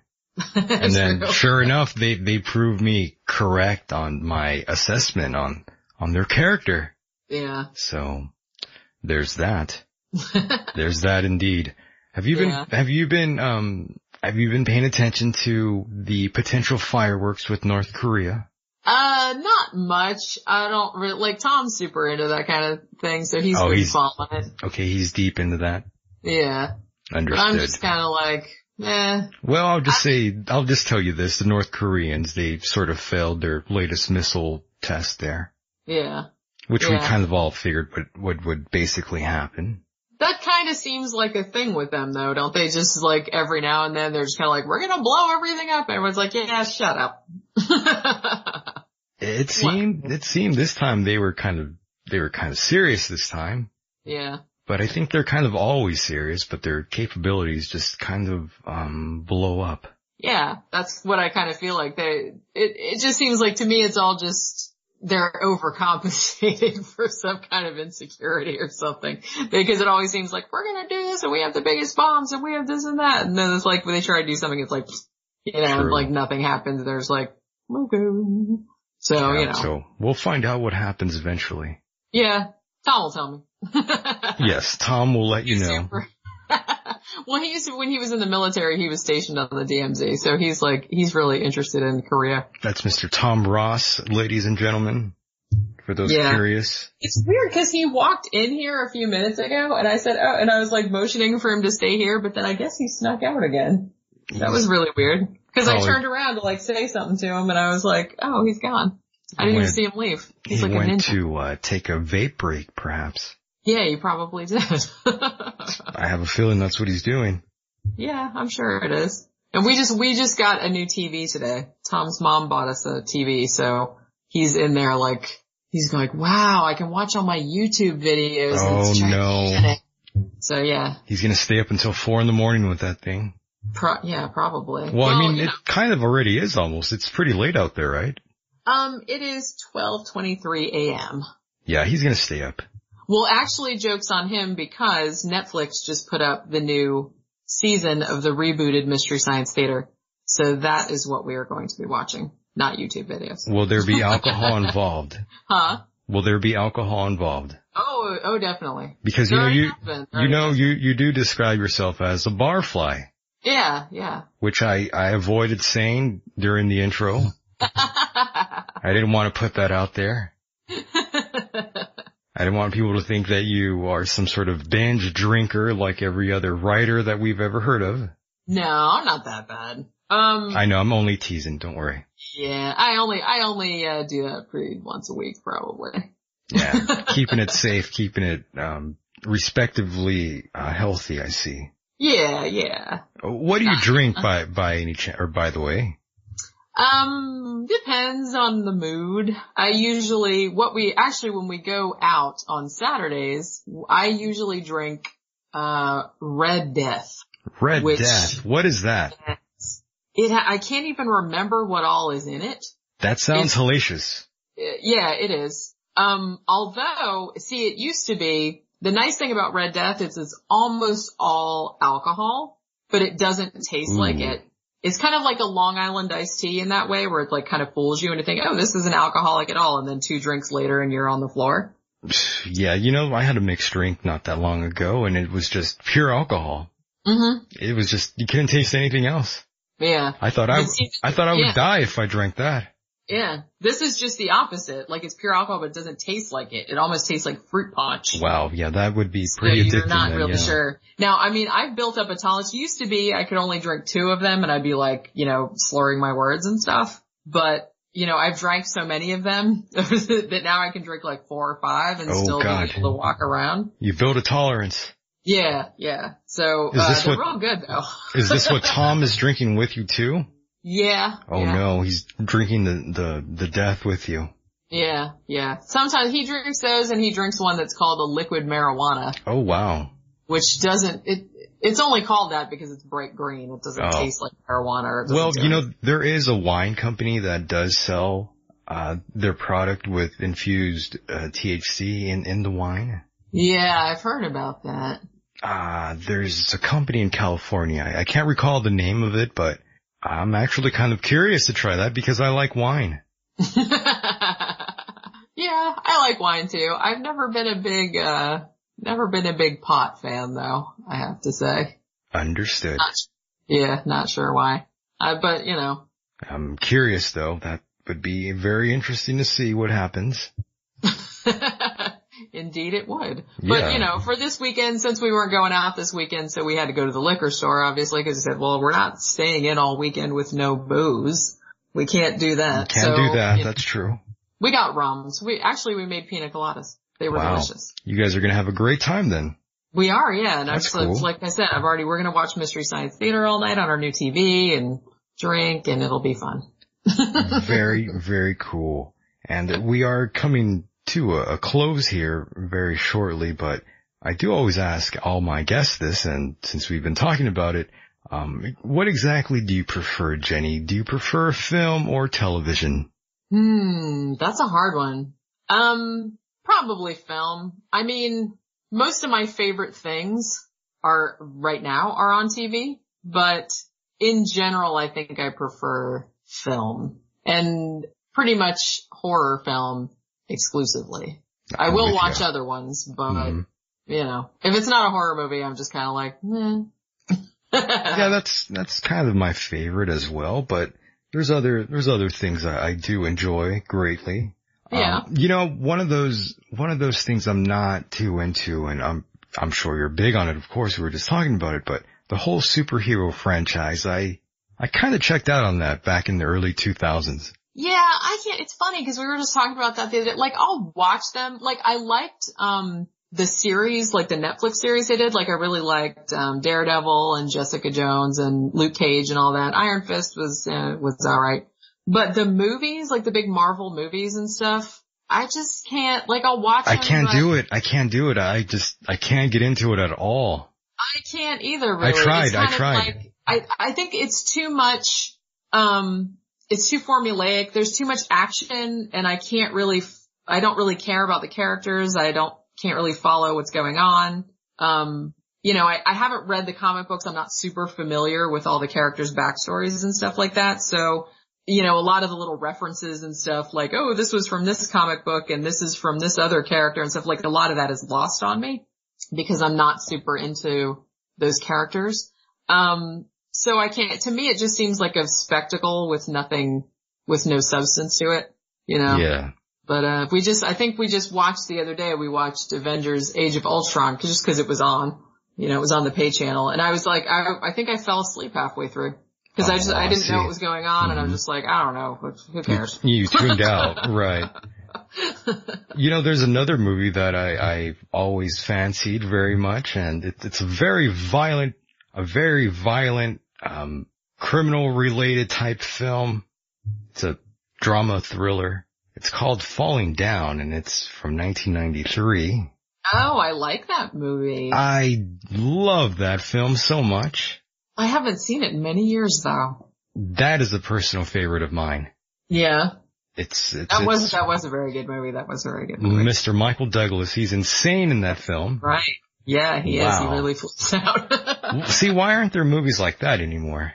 I don't know. they I try to do them like this, but they just fail all the time. Yeah. And I don't know. It's like I always kind of feel like I don't know if it's because I'm getting old. I like I never I always said when I was growing up, I said I never want to be one of those people that like when they get older, they're like, all the new stuff is crap and like all the old stuff was better and stuff. But I feel like I'm kind of doing that whether I want to or not. Well, it depends. It, it really does depend because I mean, if we're going to get Yeah. into films like, I guess, Ghostbusters, which was, uh, an abortion of a film, if you saw that one.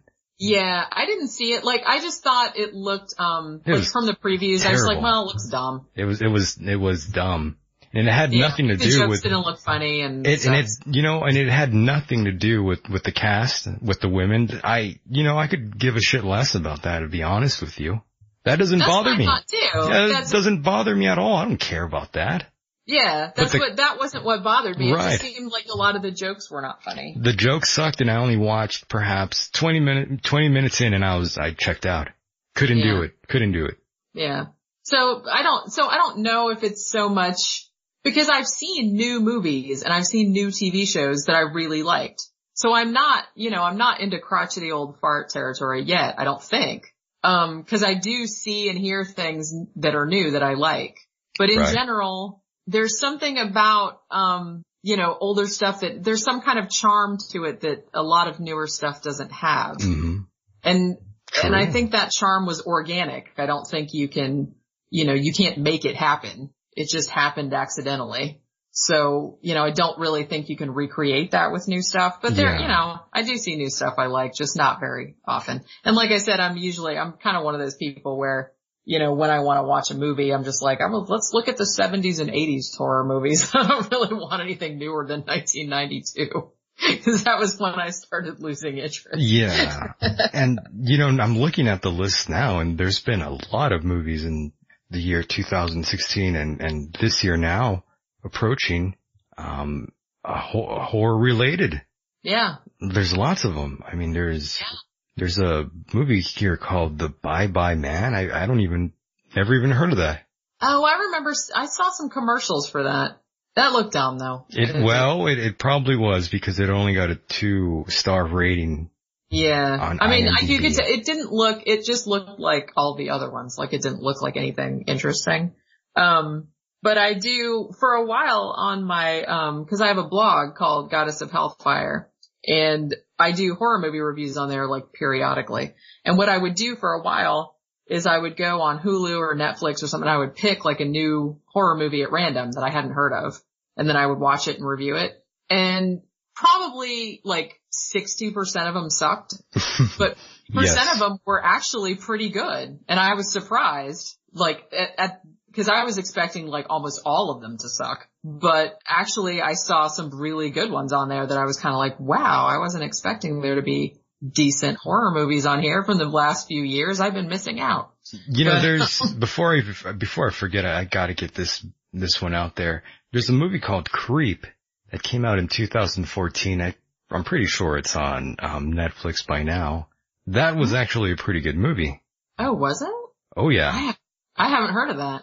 It's called Was Creep. it what kind of, what kind of movie was it? Was it like creepy? Was it like a ghost story? Was it like Well- slash? Or was it? It's about a guy that's pretty obsessive. Um, he's like a videographer and he, well, th- this, this guy basically is a videographer and he answers to like this ad on Craigslist. It's supposed to be like a one day job sort of thing. And he goes out to see this, this guy who's allegedly dying in a remote mountain town or whatever. And I guess his job gets, um, the description of his job gets weirder and weirder following this guy, he, his client basically. And um, the guy he's following around basically tries to kill him eventually. Ah, that sounds pretty good. If he does or doesn't, I, I don't know. I won't spoil the film for you. Yeah, I'll have to, yeah, I'll have to look that up. It's actually a pretty good movie.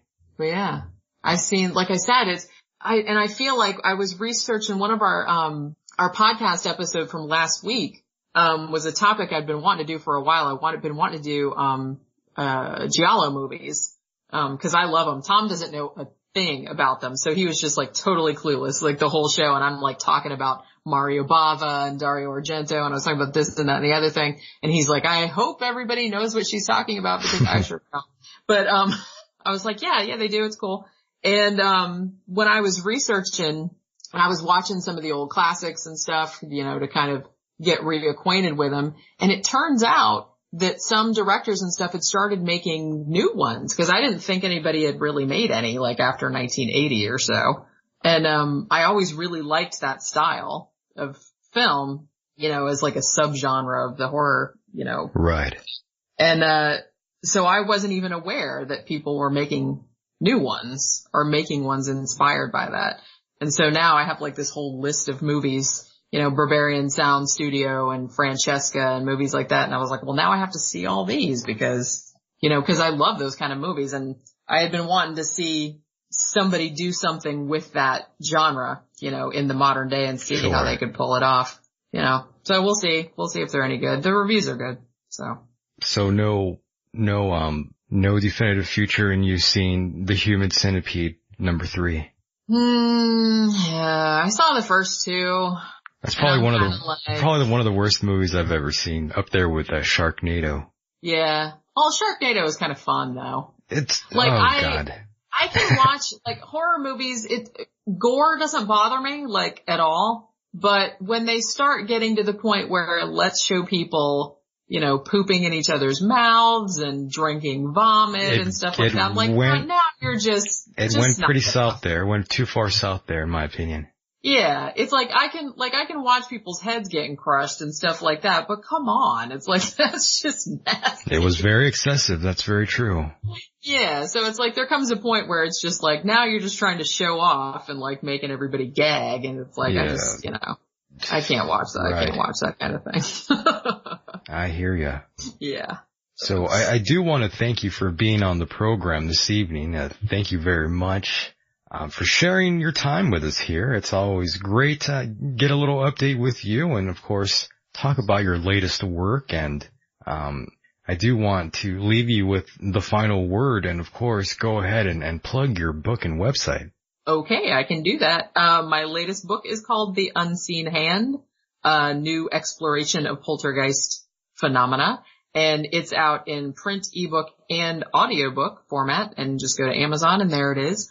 Um, also have a website, just www.jennyashford.com and that's got pretty much all my stuff on it. And also, um, myself and Tom Ross do a weekly podcast called 13 o'clock and we talk about paranormal stuff, true crime, just weird stuff in general. And, uh, that comes out every Tuesday and it's on the Project Entertainment Network. That's the audio version. And we also have a little video version on YouTube and that's on our channel 13 o'clock podcast. Very, very cool.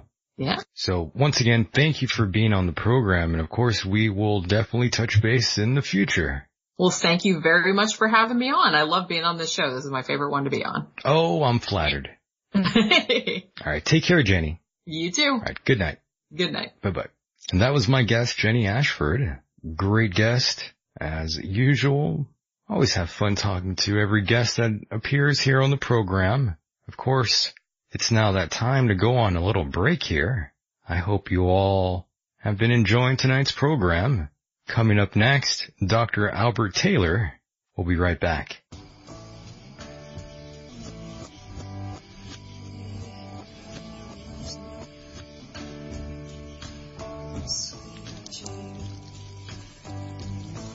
World's coming to an end, Mal.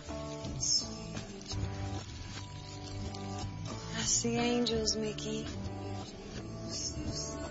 They're coming down for us from heaven. And I see you riding a big red horse. Hello, brother. It's, it's John B. Wells here. I, I don't even have the words at the moment, and that's kind of unusual, people say. And welcome back to the program. I hope that break was good for you too. I enjoyed that one. Always nice to get that long break in there and listen to some music. Now, I believe it's that time where I contact my next guest, Dr. Albert Taylor. Let's see what's going on with Mr. Albert Taylor here. Albert, are you there? Yes. Can you hear me all right? Yes. Excellent. Can you Well- hear me okay? yeah, loud and clear. Welcome back to the program. Always an honor and a privilege to speak to you, sir. Thank you. Thank you. I enjoy doing your show. Oh, that's very nice of you to say.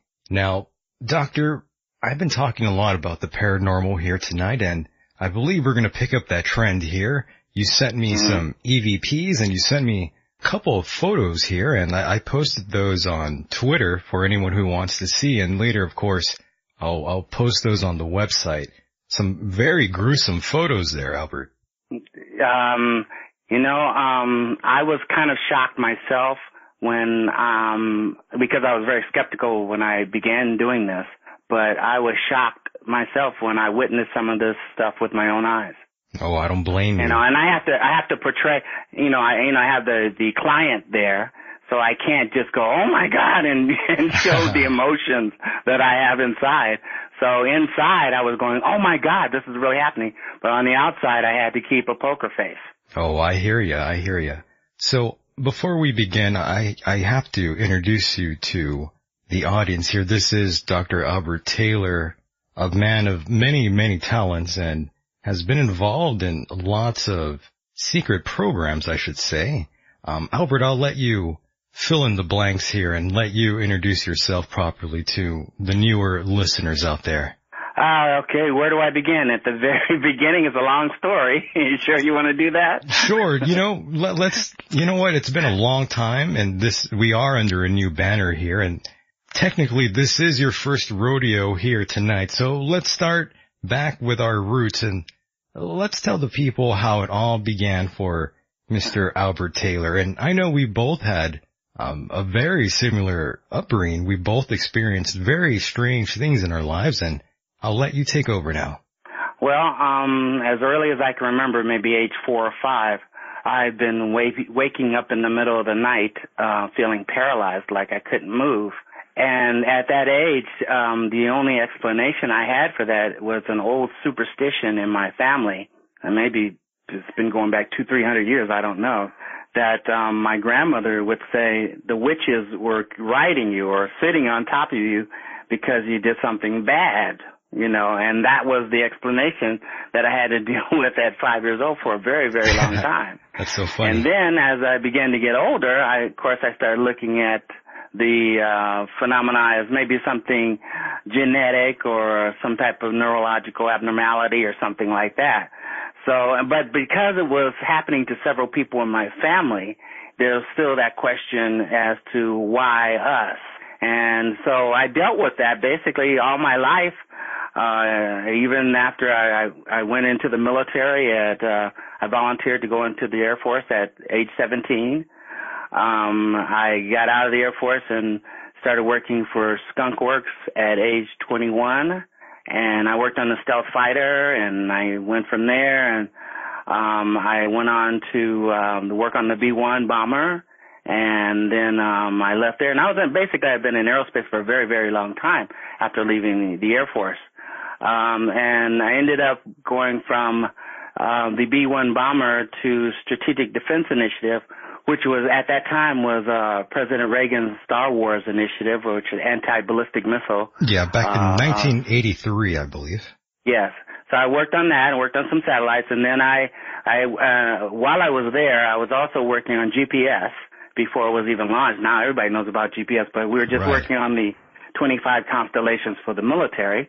Now everybody's using it, so um, I worked on that, and then I left um, the uh, SDI program, and I went to the International Space Station program, where I became the uh, maintainability engineer on the airlock, um, the pressurized mating adapter that the shuttle docks to, um, the c- command and control nodes that the all the other no- nodes plug to, and uh, I think there was one. Oh, and the some some um, uh, uh, racks and things like that in the different uh, habitation model module and things like that.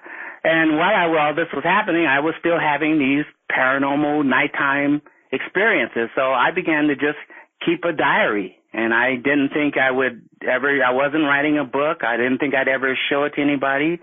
Um, I went to the doctor even and I, and I had, uh, medical tests done to see if I could find some answers as to why this was happening to me.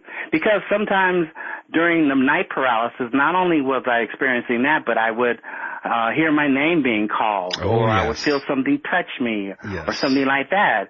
And um, it, it was disturbing, you know, Yeah, see- w- without knowing what it was. That's exactly So I, what I thinking I, experienced. I was looking for a, a physical uh, abnormality that I could blame on my parents, you know. Right. So that's that's I went to the doctor. I got a clean bill of health, and I thought, and uh, and I even went to a psychiatrist. And I got, you know, when I got out there, I was told that uh, everything was fine, and it was part of a dream something, or I forgot the explanation. Oh, I remember. They they said the it's something that the body does to keep you from acting out your dreams. Is that's why you're paralyzed. Hmm. But they couldn't explain to me why all the other things were happening to me. So I began to just keep a, a diary, and uh, and and because I was an engineer scientist by this time, um, I just began to do research on myself, and I documented everything I could, even when I ate that day, what time I got up, every everything I could, because I was looking for a pattern, something that repeated itself on on the nights that it would occur. Uh, uh, occur. And um, after documenting this for quite a while, um, and I began to discover things because I began to see patterns and I began to see things and experiment on the patterns like uh, what time I should go to bed and cause it to happen or what time I should eat, how early I should eat or the type of relaxation techniques to use. And and then I started uh, looking into meditation.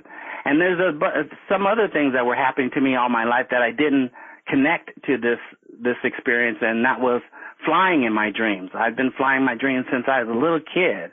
And also, um, I would tell my mom because I couldn't, I didn't know what it was at that time. I would tell her, I think I was four or five, Mom, I wake up in my dreams and I fly.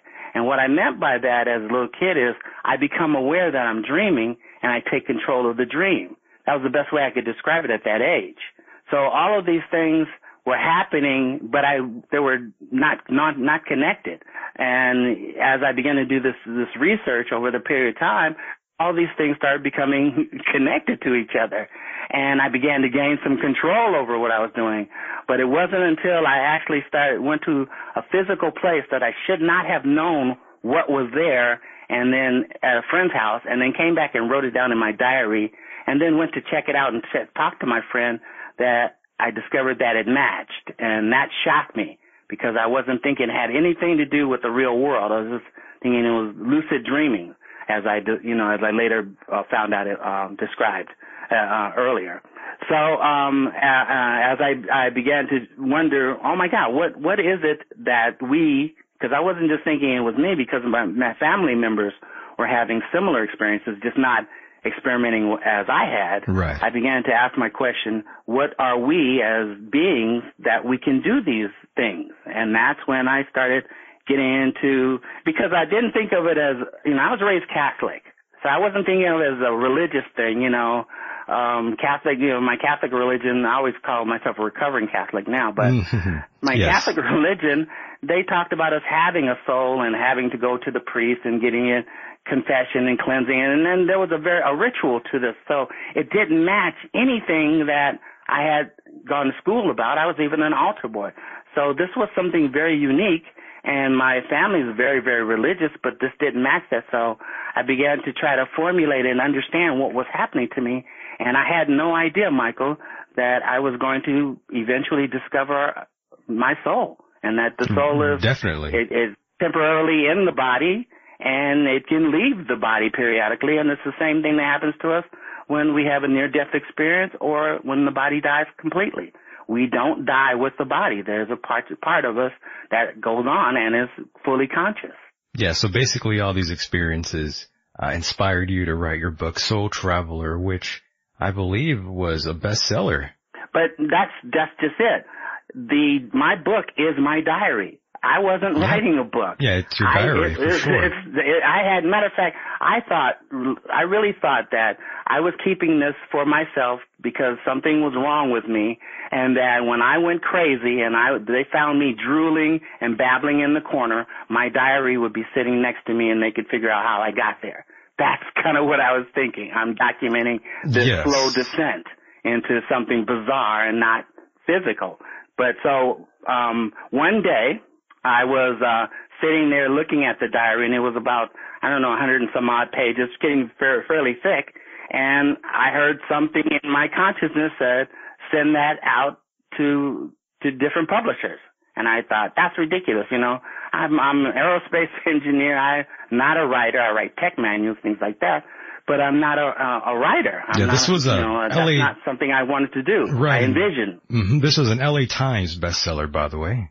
Yeah, that, and that's that's when I I realized, oh my God, there's something happening here because a diary from a non-writer gets you know is published and it it goes vault, it's vaulted all the way to number one times bestseller, and now it's in several languages all over the world, and that's when I began to realize it's it's really about us. It's not about me. It's about us and who we are. And if we hmm. do are capable of traveling beyond the physical body via via out of body experiences, near death experiences, or death, why did we come here in the first place? That's what I started asking myself. And that was the beginning of me trying to discover the basic purpose of the soul and what the soul was capable of. And this is how I was introduced to you, uh, Albert. I'm not exactly sure if I ever conveyed that story to you uh, here on the air, but it wasn't until about 1999 when I actually first had the internet. I actually first heard you on uh, the Art Bell radio show, and I heard a replay of you on there. And the things you were describing are all things that I went through myself growing up. And of course I always stayed quiet because I always thought, well, perhaps maybe I'm a little crazy. And, Right. You know, hearing you explain all these things, I thought, okay, maybe I'm not. Because we, we both had that weird, um, experience of hearing someone calling us. And of course I explained to you, um, a, a while back how I had this weird experience when I, when I was asleep and it, it seemed like there was a conversation going on with multiple people and it Mhm. started building up louder and louder in my head. And uh, that was always something that I, I, I could never get rid of that memory. It's still with me today. And right. of course, hearing you talk about all these things, it, it sort of made me feel much better. Good. Well, that that's that's what I discovered, and that's really the whole reason my book, uh, my my diary, I published it is because I wanted other people to, first of all, realize that they're not alone, and you're not going crazy, and there's a lot of people out there having the exact same experience. And the thing about it is if we're having the exact same experience and they're coming from all walks of life, then that adds validity to it, to me in that, in my opinion, because it's not a random uh, type of uh, occurrence. So if it adds validity to it, then everybody who's having these experiences, I would hope, would go from being afraid of them, like I was, to embracing them and, and exploring them and, and discovering who you really are. So that was the whole reason I did it, is for people like yourself and other people who were like me in the beginning, who were searching answers and didn't have anywhere to go. Yeah, I, I always thank you a lot for uh, putting that into my head, astral projection. I wouldn't have really known anything about it if I hadn't had heard you. So I've always connected with you, Doctor. Thank you, thank you. Uh, I hadn't heard anything about it. The closest right. I'd heard uh, Sure. uh, growing up Catholic to astral projection was Astro, the dog on the Jetsons. I didn't know anything about astral, which means of the stars. I had no idea. And like I said, uh, with the superstition that was in my family, they already told me what it was, and that seemed pretty scary and negative. yes. And and everybody was frightened of it. And the only thing um, I did personally for a long, long, long time was run from it and and hope it would end when it uh, soon after it began.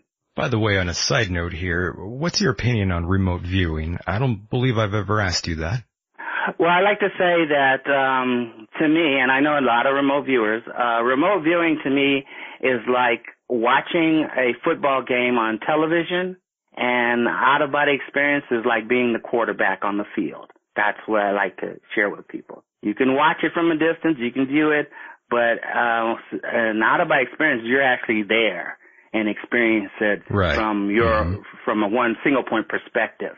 But I mean, that there's another talent of the soul. The soul has many, many. I mean, uh, remote viewing is just one. Um, there's other talents that we, as souls in human form, uh, are capable of, and many, many different people are capable of different types of things um, uh, regarding um, um, the sixth sense- sixth sense. So the remote viewing is just one, and it can be very accurate. The thing I'm always amazed about is uh, because I always think of it as a spiritual thing. I'm always amazed when people can use it for um, materialistic things, Ah, like. Yeah. viewing papers or something in a foreign country or I'm I'm I'm not capable of doing that. I, when I get in that state, those things don't matter uh, as much as other things that are non-physical and and spiritual. Those things matter more to me. So I'm always amazed when people can do that and not uh, connect it to the spiritual aspect of things. By the way, on another side note here, it seems like there's been an increase of UFO sightings this year in 2017. Um, That's great. it, it, really is great. It's really something else. And here on this program, I, I've always talked about how my parents saw this triangular craft above their home a few years ago. And um, in what my father described as a transparent-like craft moving slowly through the sky above. And um, matter of fact, a few days ago, another triangle-shaped craft was spotted over the skies of uh, a place called Mexicali. It's in Mexi- Mhm. it's, it's in Mexico. I heard about that. Yes. I heard about that. It's in Mexico, and this was seen on Monday, I believe Right. April 10th, and there's footage that exists, and that's 38 minutes away from me. I don't live very far away from the border. That's about 17 miles to be exact. And after watching that footage, it, it looks like something I also saw myself not very long ago. And I'm thinking, could it be a part of a secret military aircraft, uh, Albert, or is it something else? I doubt if it's ours or if it's even made by us. Uh, the only reason is is because I've had a secret clearance for a very, very, very long time. I can't go into specifics about the details of some of the things I worked on, but I Sure. have my doubts if it's ours. Because uh, I mean, I was in aerospace. I worked on some really cool stuff. Yes, you so, did. um, that's my doubt, you know, and the odds, and that's the only thing that, that, uh, we struggle with is the odds of finding us in the universe uh, is the is one of the things that make makes people skeptical. The and that's when you're thinking of it, uh, whatever it is, if it's extraterrestrial and if it's coming from a an intelligent uh, planet um, of other beings. That's and that's what makes people skeptical.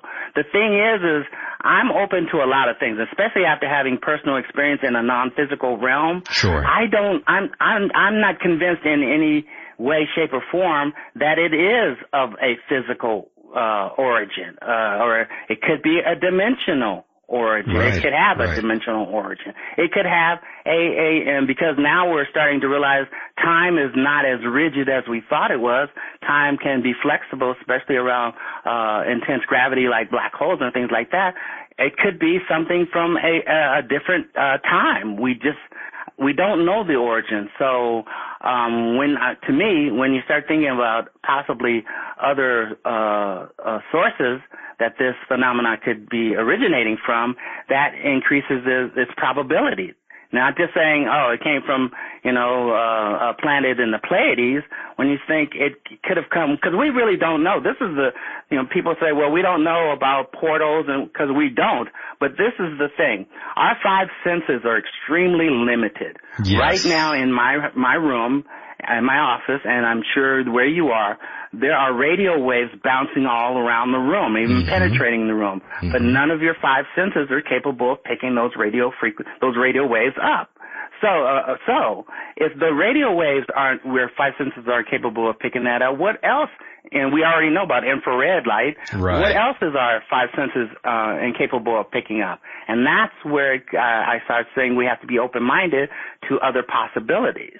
Sure. And speaking of, about that, the signals, the Wi-Fi signals, there's been people that are reporting that certain Wi-Fi signals, or all of them perhaps in some areas, they sort of give them these strange headaches. Have you ever heard of anything like that?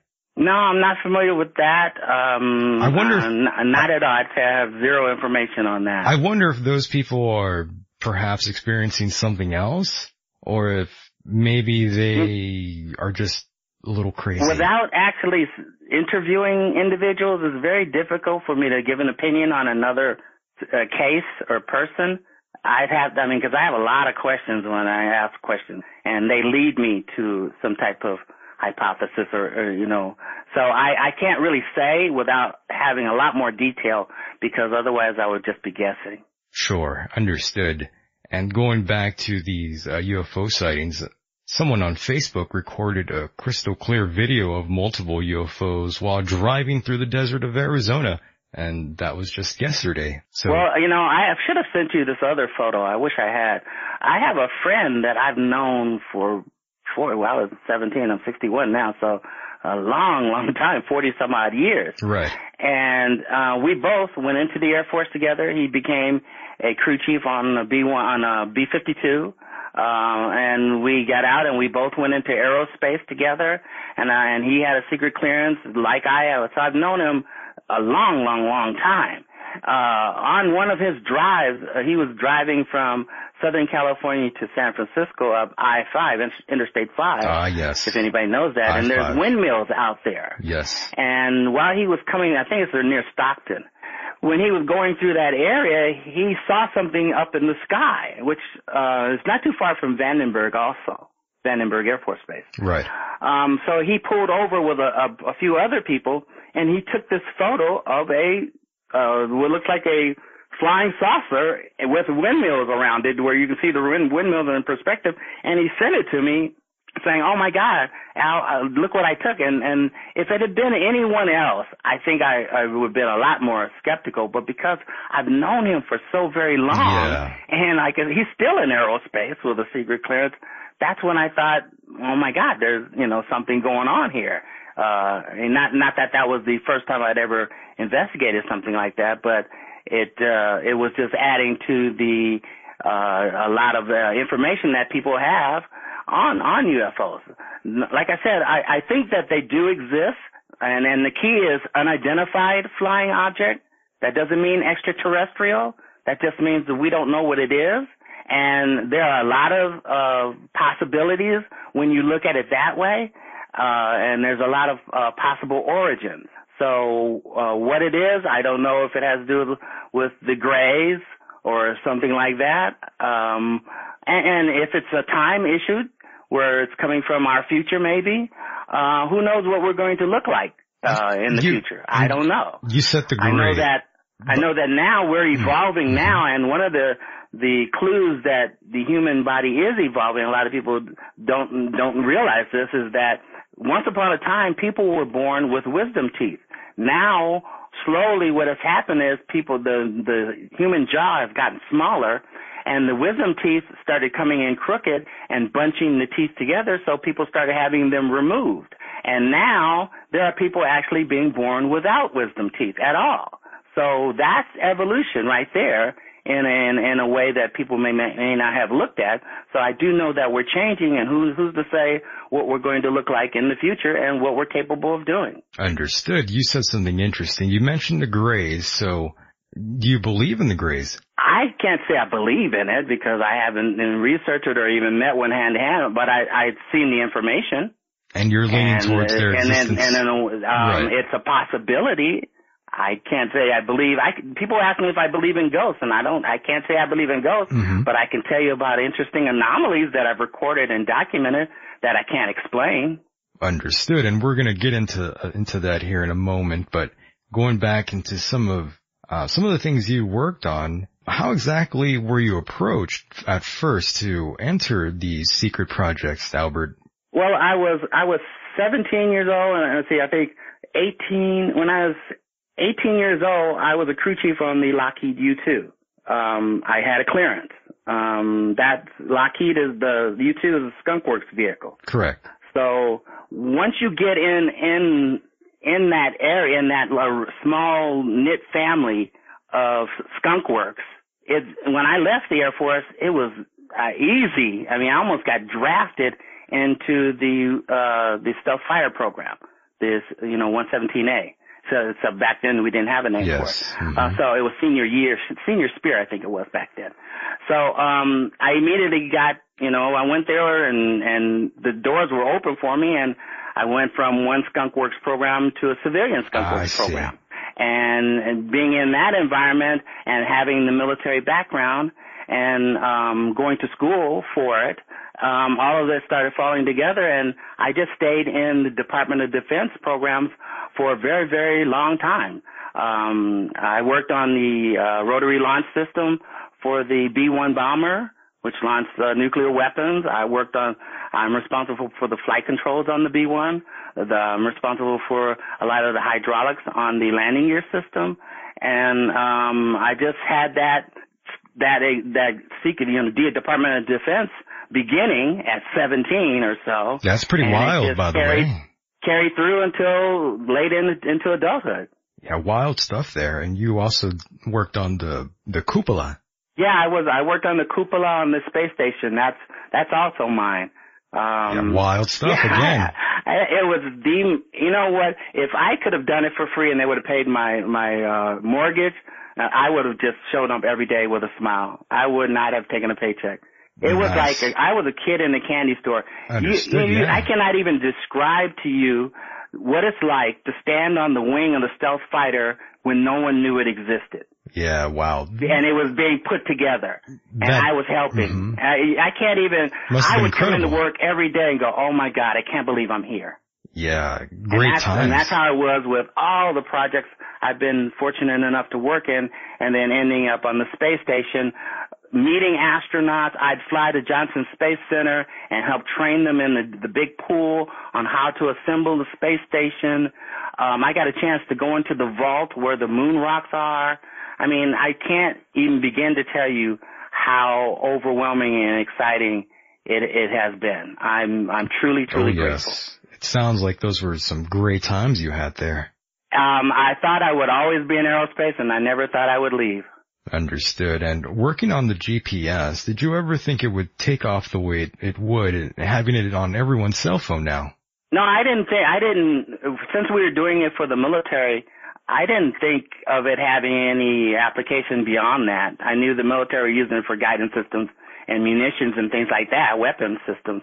But I didn't think of actually us civilians using it to navigate around because at first it was it was secret. So that's why I didn't. But uh, as it turned out, um, it it's really surprised me, and I I use it a lot myself in my car, in my house, uh, in the drones that I fly. Um, I use it a lot myself. So no, I had I never would have predicted it. Yes, and we still depend on 25 satellites currently, correct? Correct, you're correct. And the Russians also have a system. I can't remember exactly what it's called, but the Russians also have a, a similar system that uh, civilians can use also, and some drones Ah. use them. Use it. Interesting. Very interesting. So what was it like when you first got that call, um, to work with the SDI project, the Strategic Defense Ah. Initiative? Well, it wasn't a call really, except for I guess. Uh, let me think how. I went from. Let's see. I went from the B1. Yeah, I was on the B1, and I went to Seal Beach, California, where uh, the new SDI building was being constructed. Amazing, top secret b- building that is. You, when you see it, you know something's very odd about it. It has no windows. It's kind of amazing. But um, I went to. I think I went to GPS first, and then while I was sitting in GPS because I had the background, um, and they were beginning SDI. Um, I think I talked with my boss, and he asked me if I'd be interested, and I said, uh, of course. And the next thing I know, it was I was already at Seal Beach because that's where Seal Beach, California. For anybody who, doesn't know where Seal Beach is, that's where GPS is built in Seal Beach, California, and uh, also some other uh, spacecraft are built at the Space and Satellite Electronics Division that I was at. So my boss said, asked me if I'd be interested, and I said, of course. And um, I had to get an upgrade in my clearance because I had a had a secret at that time, and I had to go from up to two more levels to Right, secret right. gold. Mm-hmm. And uh, the FBI had to do another investigation on me. And after that uh, period, because you can't go into it until that's complete, when it was completed, um, I was offered the job, and I went over to Strategic Defense Initiative building and worked on amazing, amazing stuff that uh, I, I I know why I got the nickname Star Wars program. Now, for those who don't know, the intent of um, this project was to develop a uh, sophisticated anti-ballistic missile system in order to prevent missile attacks from other countries, specifically Right, the Soviet Union. Isn't that right. isn't that ironic? Exactly. Yeah, exactly. it was a, a basically a multi-layered shield of, uh, of vehicles capable of detection, um, tracking, and destruction of intercontinental ballistic missiles that uh, could have been launched from the Soviet Union or from uh, missile from uh, submarines. Um, and it um, that's when the part that that's when it starts getting kind of tricky as far as what I can talk about it a little bit. Right, right. Um, but um, it's capable of. Uh, uh, it, it was back then the fledgling uh, uh, program was capable of of de- defending against multiple ICBMs and. Uh, which is there, I think, because each one has uh, multiple warheads too. So it's capable of, of that, and it's definitely capable of uh, a rogue attack by a rogue nation where there would only be a few. And do we still have anything like that in the skies?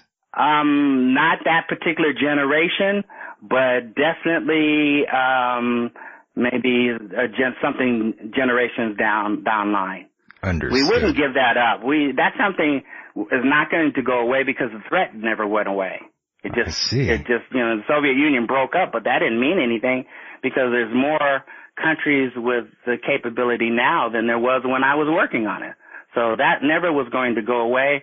Uh, this is the this is what I I'm personally excited about uh, and find comfort in is that the we had the capability. Let's say I worked on it in uh, 1990. So we had the capability in 1990, and here it is, almost what 30 years later. Yes. Um, and and everybody knows. Imagine the cell phone technology in 1990 and compare it to what we have today. That's the same, except it may even increase more. So whatever we had back then is unbelievable today. I can only imagine what we do have and have never been told at all about it or even, um, I guess even given a hint that it, it existed.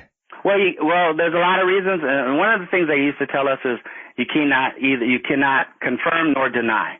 So I can't say yeah, I can I can't say anything because any type of thing gives persons information. When I was on the stealth fighter program, um, that was in Burbank, California, Skunk Works. Um, I think it was. Let me think. What it was a pres. Uh, um, one of the presidents, Jimmy Carter. It was Jimmy Carter. Jimmy Carter. Um, he mentioned the stealth fighter and he mentioned it on the on one of the addresses.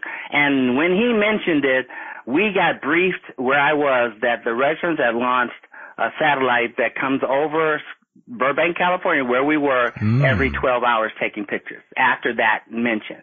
So Wow. you can't talk about it because there's, you know, once you acknowledge it, then there's people who want to know what it is. And, and, uh, it's, it, you know, that, that, uh, what that does is that forces you to put up, you know, barriers and, and, and, and, and, ex- and um, exhibit, exert efforts to keep it, you know, secret. So you, Yes. the best thing is not to talk about it at all. And the fewer people know about it, the fewer people want to uh, try to look into it and, and steal your secrets. I agree. Yeah, it's um very interesting all these all these uh, projects that we don't know about. And again, I'm sure you had the time of your life working on these things. There's some, yeah, we it was, it used to, you know, I worked with guys who actually worked on the Apollo program, which was awesome. And it just amazing the type of minds and intellect that we have and had back when I was working with them, uh, at that time who, who were really, uh, uh, looking into the future and were, and they were, they're visionists and had these ideas and sometimes it was just a concept and how they could make that concept turn into fact was just mind blowing. So I'm sure uh we have a lot of those people today. Um uh, I know one of them uh and and and they produce amazing amazing projects. And um I I think it's going to go on as long as there is a possible threat to, you know, the the country.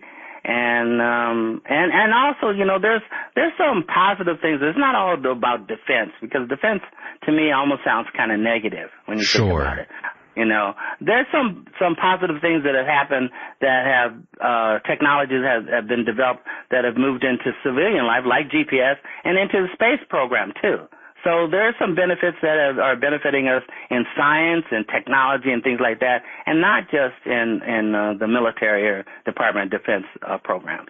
Certainly, and I'm not sure if I've ever talked to you about current event, current event um, topics, um, anything related to current events, and any anytime I've talked to you. Um, and I have to say, what a week it's been. None of us are dead so far. Um, North Yeah. Korea, yeah, and North Korea Yeah. held their parade and they rolled out numerous weapons that the military had there and some people believe they are capable of hitting us here in the United States and we kind of saw that they don't exactly have the technology yet to reach us here, but the fact that they are still definitely trying to hit us says a lot, don't you think? Um, yeah, and I live in California, so I think about it. Albert, I'm, often, Albert, I'm still, know. I'm still here and right on the San Andreas fault line. And I'm always concerned about this since San Diego is always a target. Well, that the the West Coast was the primary threat from uh um uh North Korea. I'm assuming you're talking about. Right, yes. Um, that you know, I've I've, I've I'm really uh, an amateur enthusiast when it comes to weapons of war and technology and things like that. So I, I've been uh, paying attention, and um, I without guessing because when it comes to something that um, weapons of mass destruction and capabilities and and things like that, you don't want to guess and you and that and I've heard some people say, well, they they put them out there, and there there may be uh, shell weapons where they just look good, but they uh, don't have function, Yes. and that is probable. because of the past tests they've performed, which have failed. More, most of their tests have failed. Yes. So that has that is they haven't had a lot of successes, and successes lead to capability. So that's a positive in regard to that. Um, time is a factor. Uh, it, the, you give a person time, they get the, they figure things out, and then the other factor is if anybody who's already figured it out comes in and tries to help out a little bit. So this is something that is is a ticking clock that is going on. Um, uh, one of the another positive is um, defensive capabilities because we have figured it out. It's not something we're trying to figure out anymore. We can shoot down ballistic missiles. We We've do, yes. been doing it for a long, long time, and we've gotten pretty good at it. So that's a positive in regard to this. But the the reality uh, is is that we don't need to do any of this. This shouldn't happen on this planet because it's a very small planet, and we need to start start thinking of ourselves as one big family. Because, uh, Yes, like. Reagan said when he started the strategic strategic defense initiative program, he said, "What if we were attacked from beings from the, another planet? It wouldn't matter so much our differences that we have here because we're all human beings." Right. So that's you know, and and with discovery, uh, if we discover life on Enceladus, let's say, because now that's the big question, because of the they're saying there's oceans bigger than that on Earth, and we know how deep in our uh, oceans there's still life around the thermal vents. So there's a possibility that there could be life in our own solar system, which we never imagined. But if there's life in our own solar system, then that, the implications of that is there's life all over the universe. And that's what we need to start looking at it, not so much globally as we do, but we need to start looking at, at, at life and our existence in a cosmic level where we're all part of something very, very big and we're unique and there's only a handful of us on this little dirt ball we call Earth. Oh, and yes. after that's gone, that's it. So we need to start thinking about things beyond our little petty squabbles and our, because differences, uh, genetics and nature has bestowed upon us and start looking at pulling it together and putting our minds to something greater where we can make humanity a great thing and rather than all the troubles that we have seemed to be creating amongst each other. Very well said. Amen to that. And I think we all are on the edge of our seats. We are only, what, four months deep into 2017 and things are insane, I would have to say. Um, right. It, it almost seems like we kind of are, in fact, entering the end of days almost. It, it seems like every day we get closer to some sort of weird nuclear holocaust. And of course, there's rumors of alleged EMP attacks that can or can happen. Uh, this is exactly another reason why I wanted to ask you about EMPs. And is Mhm. there anything out there that could potentially harm us? Yeah, um, uh, electromagnetic pulse can wipe out our electrical grid. I mean, computers, internet, cars, auto, automobiles, Right. airplanes. Yes, it's very capable of that. Uh, it won't necessarily affect the military because the military is hardened against a lot of that. But uh, civilians, which we are soft targets, definitely it, that's very po- possible. Um, um, North Korea doesn't have that capability. EMP. They may have a nuke if they get that, and the nuke will generate some of that, but a pure EMP uh, weapon, they don't have that capability. So that probably wouldn't happen. Um, at the most, I, I saw a report that they have maybe anywhere from five, six to twelve uh, weapons um, whole, and even fewer uh, that are an ICBM or ICBM capable. That's a low number, and we're more than capable of taking that out. I mean, when we were using the Patriots uh, missiles in um, in Iraq during Desert Storm, they had they didn't have 100% kill uh, effectiveness. It was I think it was 80 to 90, but that was a long time ago. And you think about back then. So um, now we can hit a bullet with a bullet, And if it's only a handful, I really don't think that that, if we're awake and not asleep at the wheel like they were during Pearl Harbor days. Right, right. When uh, yeah. I see some things on the horizon, oh, those are the bombers. But if we're awake and alert, then we, I believe, that we definitely have the capability to fend off uh, a, a small first strike. According, So I know a lot of people are worried, Yes. and and, and Sure. we should be. I'm not going to sugarcoat anything uh, that's going on. Yes, this is probably, in my experience, and uh, I'm a, a military guy. Um, in my experience, this is the closest we've been to something this insane in a long time. I don't think it's been this insane since the Cuban Missile Crisis. Oh, and a lot of us didn't even know that was going on when it was happening. So, um, yeah, we this is the closest we've been. But uh, on a positive note, sometimes it's darkest before the dawn, and this may be our wake up call to never ever let this happen again. Uh, we've become complacent in a lot of ways. We get stuck on our own little heads about what's real and what's not real, and we think our lives are not going to ever be affected by that, and no one's going to call us on it. But maybe this is a wake up call that we, as a civilization, need to grow up. We need to get it together, and we need to start dealing with fact and reality as fact and reality presents itself and and realize there are ramifications for things and and there's there's things that happen uh that we have to be responsible for as a species. So this may be that wake up call because I, I I guarantee you there's a lot of people are paying attention now, probably more than I've ever seen. Oh yes. And that's a good thing. And that's a good thing because if you're alert, you can do something about it and and and change the course of of history. And I think you're right. I think lots of people are are having that wake up call. And speaking of which, it seems like bunkers have been soaring through the roof after all those military strikes from Donald Trump. Um, Right. These very luxurious bunkers for billionaires, and they have this in quotes here, um, have been being built for a number of years now, and I guess they are really skyrocketing. Right. Well, that happened once before, and it's happening again because, like I said, the threat is is real. It's not pretend, and and this this uh, generation of humans have not experienced that. I mean, we weren't around. A lot of us were little kids.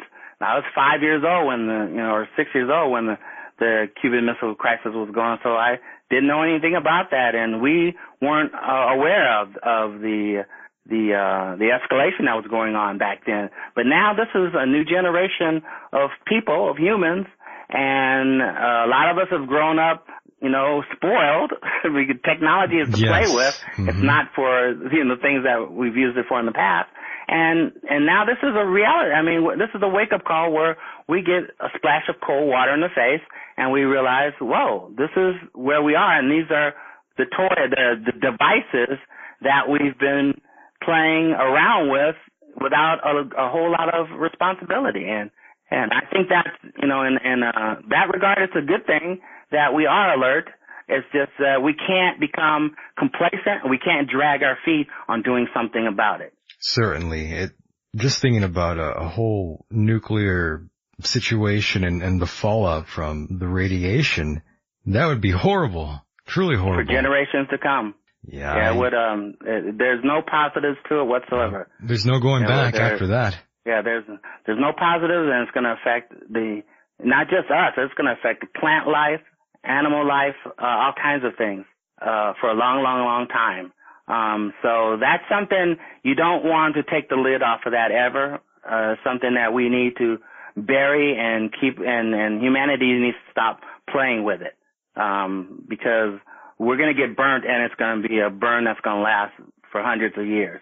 You, know, you don't play with this type of, of fire when you're an infant civilization. Sure. And hypothetically speaking here, what exactly do you see in the next, um, few years to come here? If we even have that. If we have, if it comes to that exchange, Sure. ooh, well, um, military wise, okay, that's how I have to look at it. Um, it's not going to be much of an exchange. It's going to be very one-sided, and it's going to be very tragic afterwards, and it's not necessarily going to be here, unless some other people get involved. Then That's what I fear. who knows? Then who knows? Because other people can bring their toys to the table. Exactly.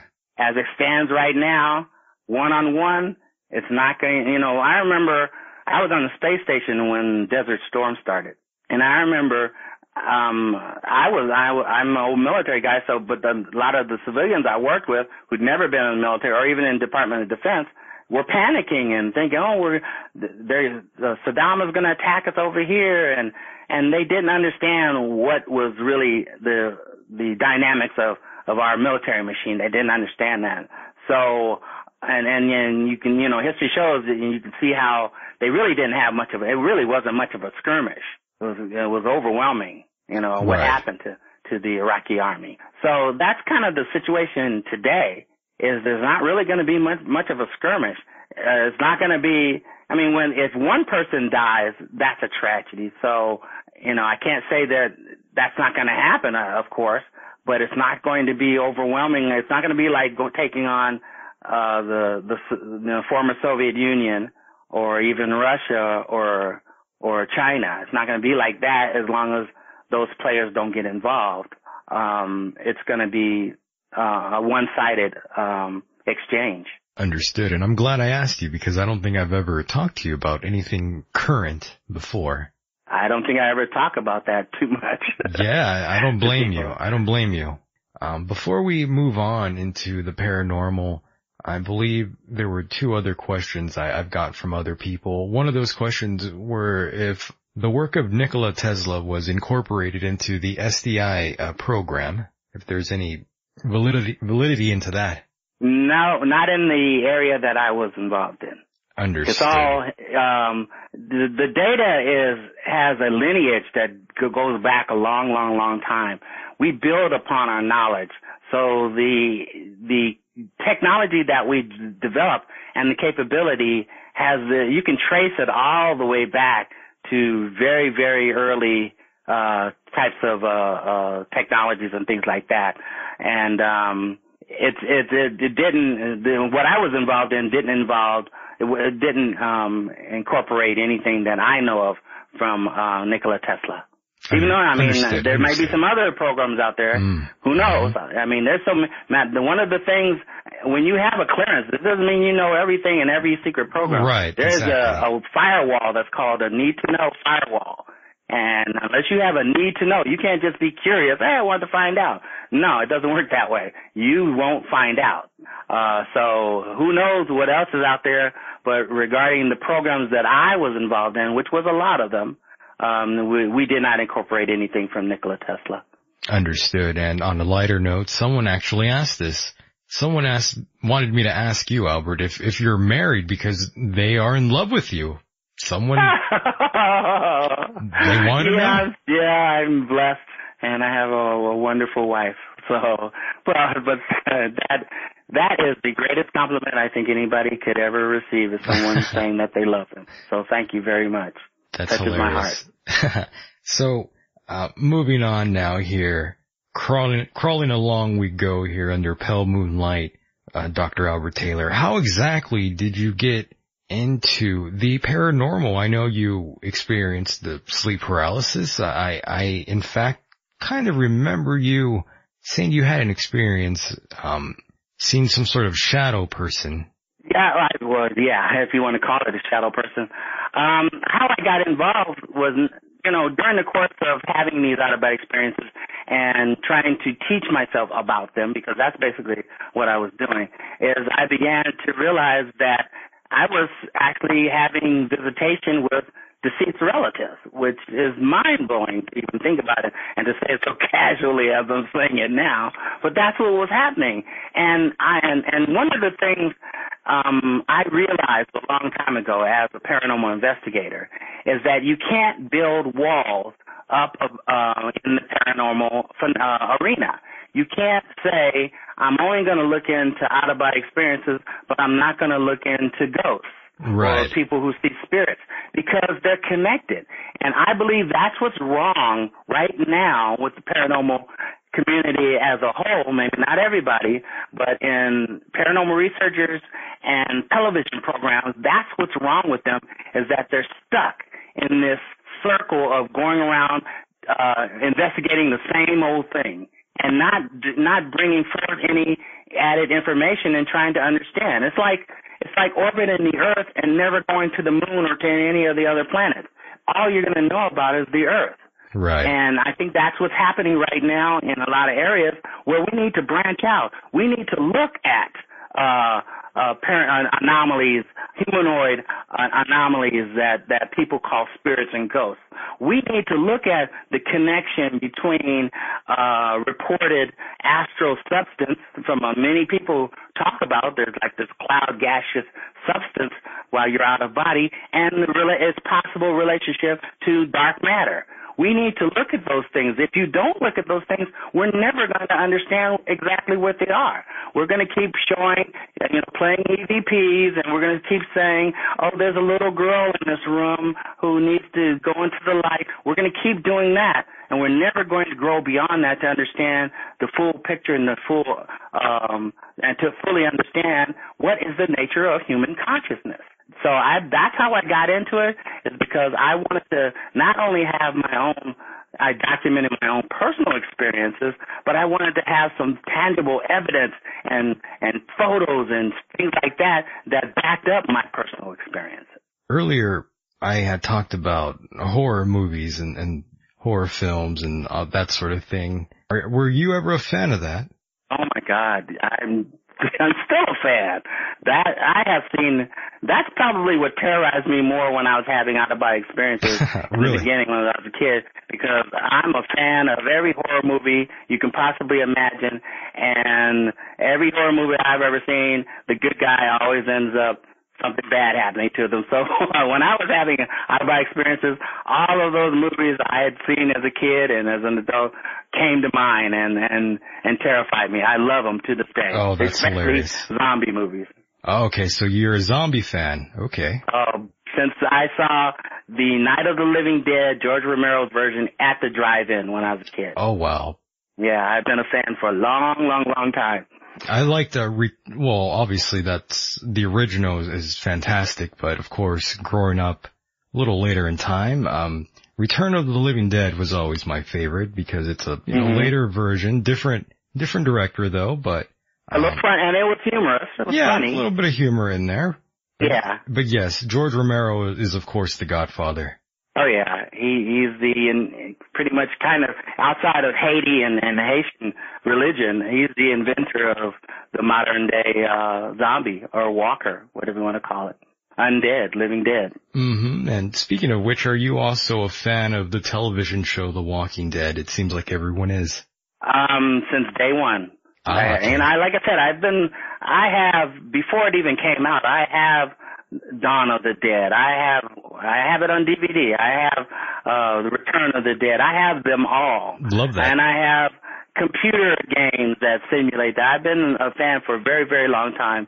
Uh, so I remember in the paper seven years ago, or almost eight years ago now, when they announced that there would be a series, uh, The Walking Dead, and I have seen every episode religiously and, and keep up to date. So yes, that's a long way going around saying yes.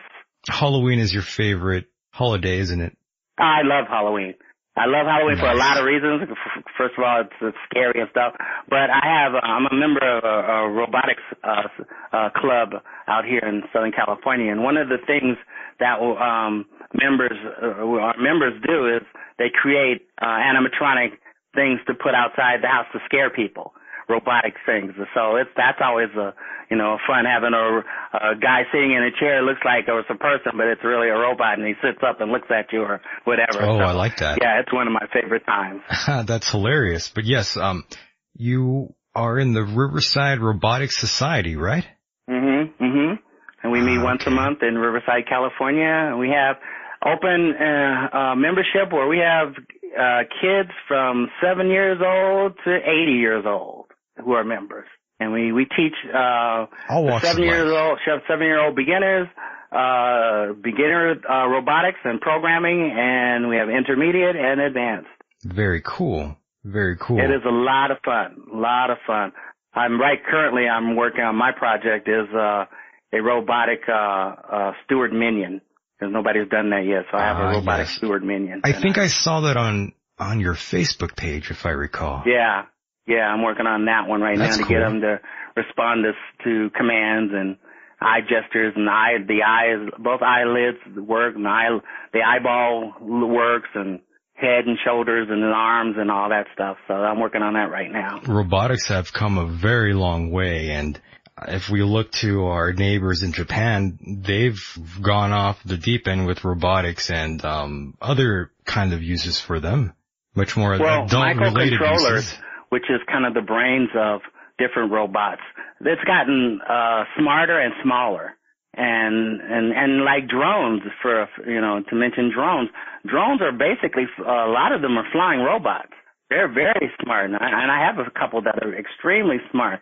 So we're living in a great time where Yes, we're we developing all these uh, technologies for amateurs to be able to use. You don't, you know, I have a uh, controller now where it's so easy to program. Where I remember I used to have to program my other controllers with C plus and C plus plus, and now I have one that's almost Windows menu driven. Oh my. So, yes. so technology is, is is really advanced. It's advanced, it's got, right. It's gotten to the point where it can put these type of devices in the average uh, everyday person, and uh, that's exciting. And is this group also, I guess you could say, are are they also on board with with the paranormal group? Do they know about that sort of thing? They I've done. They know about me doing it. Um, they don't have any Oh. involvement in it. Oh, okay, they're not into that Um, either. They're they're always. I've done a couple. Uh, we have uh, a yearly, or we used to up until just a couple years ago, a yearly robot expo. Well, we had like three thousand people or something show up, and I've done uh, a presentation, a lecture every uh, year on my involvement and now my usage of different robotic vehicles for paranormal investigation. And my exactly, group right. you know, that was one of the things that uh they asked me to do is I've done a presentation to my group on what I do. So they they know what I do, but I'm uh, right now to date to my best uh, uh knowledge, uh, I'm the only one that uses robots during paranormal investigation that I know of. I saw a television show a while back, but I use semi-autonomous, so that means they can uh, c- execute commands on their own. So I think I'm the only one right now doing that. Awesome. Yeah, I had no idea. Well, it makes sense if you think about it, Michael. I mean, when we investigated the uh, the planets, what did we use? We used robotic probes, right? Correct. So that that's what when that's what we do when we can't go there physically.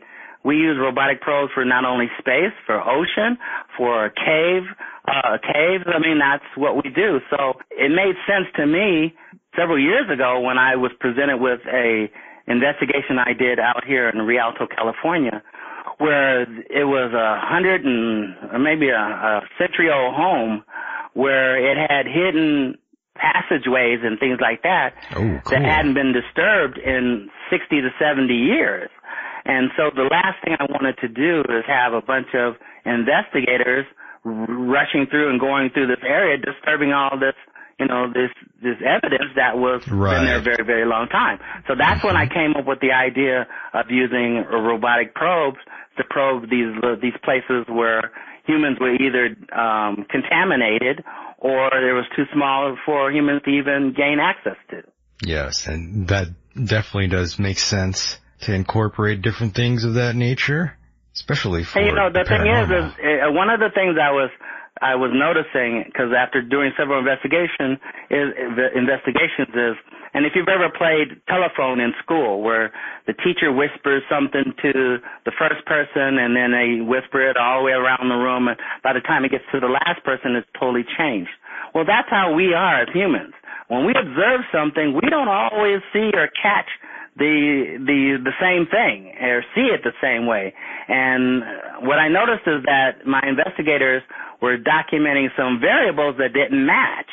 And that robots take that out of the loop where they just document exactly what it is, regardless of their, they have no belief system or desire. They just document it. And that's what I, I, it was such an added bonus where I was able to collect data without being contaminated by human wants and desires.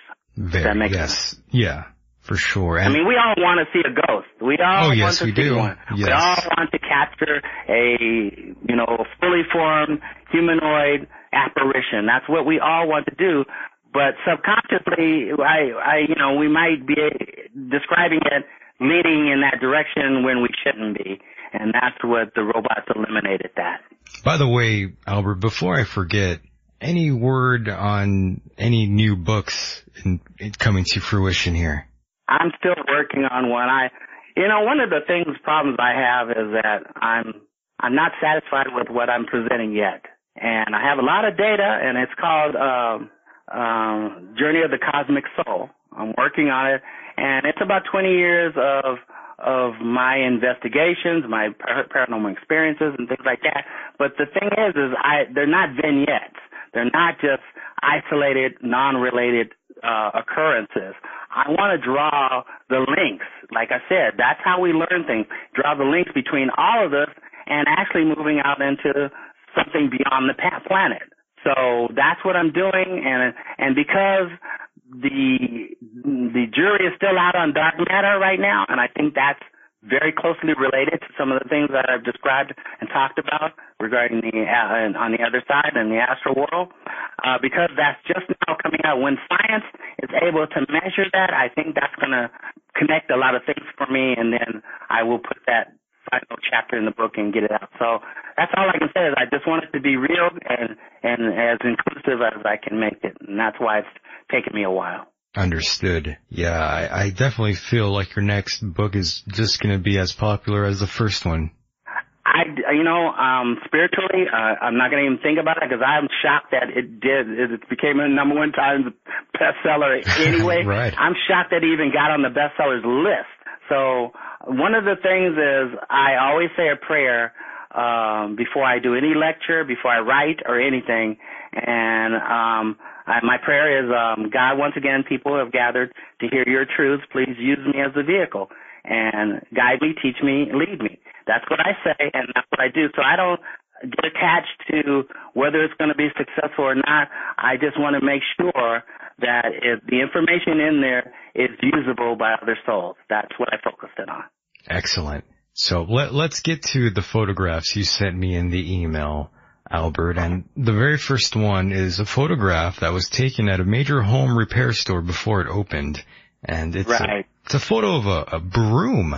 There's three. Um, I can't. yeah, It's hard to see the the last one, but there's three, and there's one uh, halfway down, Oh, and there's yeah. another one further down. I see it um, now. What I I got contacted by this store, this chain of stores, who said that something peculiar was happening in one of their stores, and that their employees were reporting these uh, uh abnorm- these anomalies.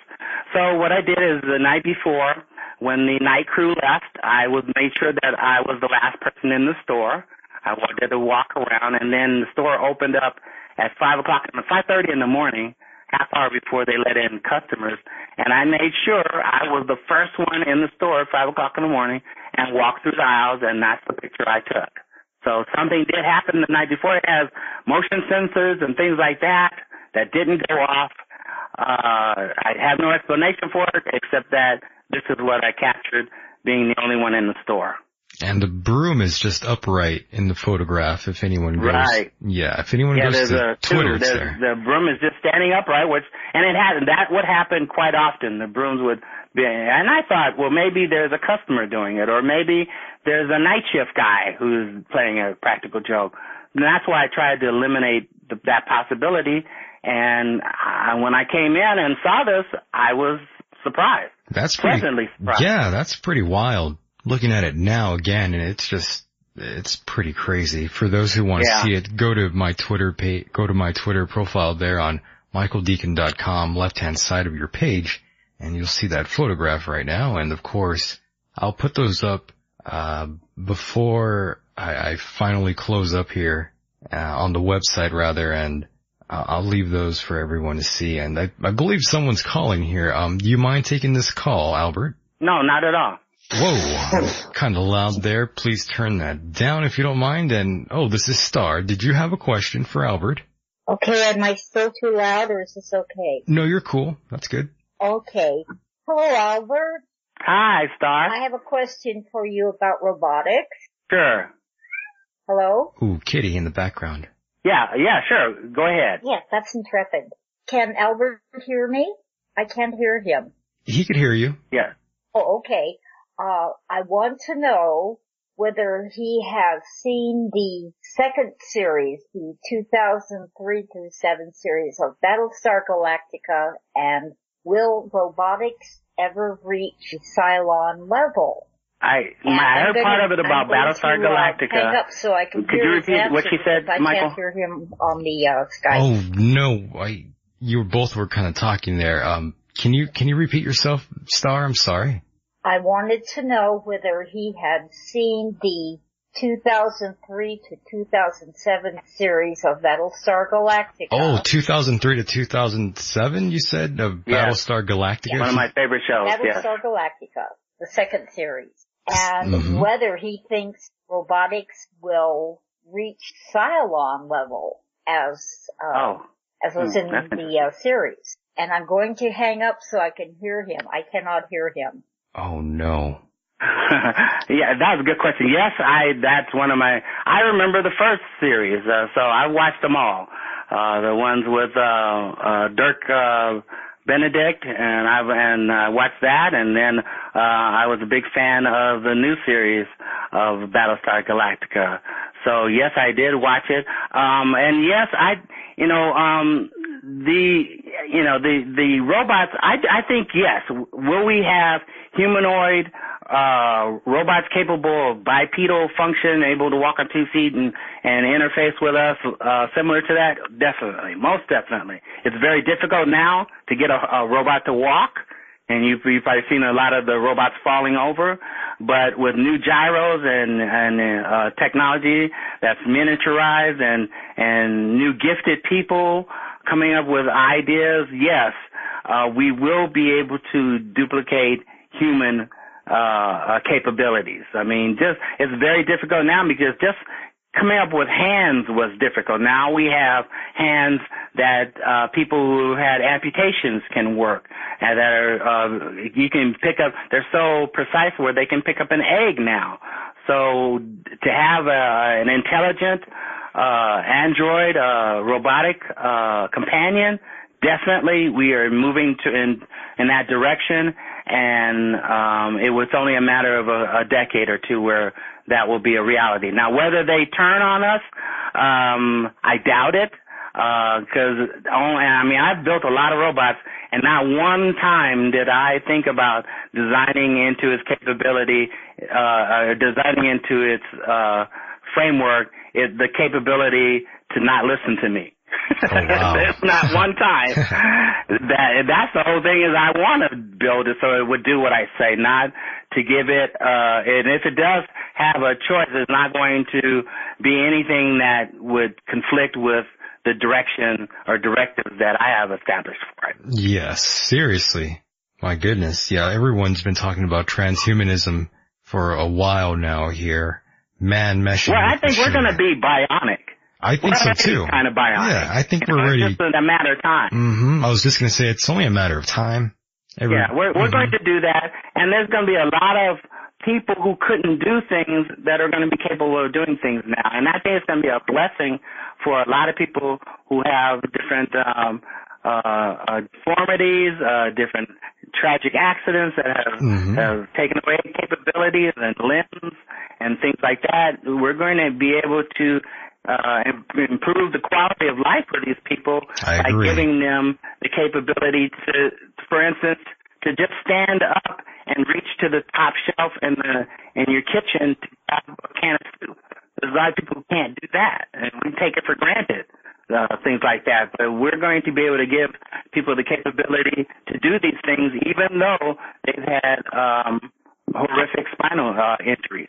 Yes, and I'm I'm on board with you fully on that one.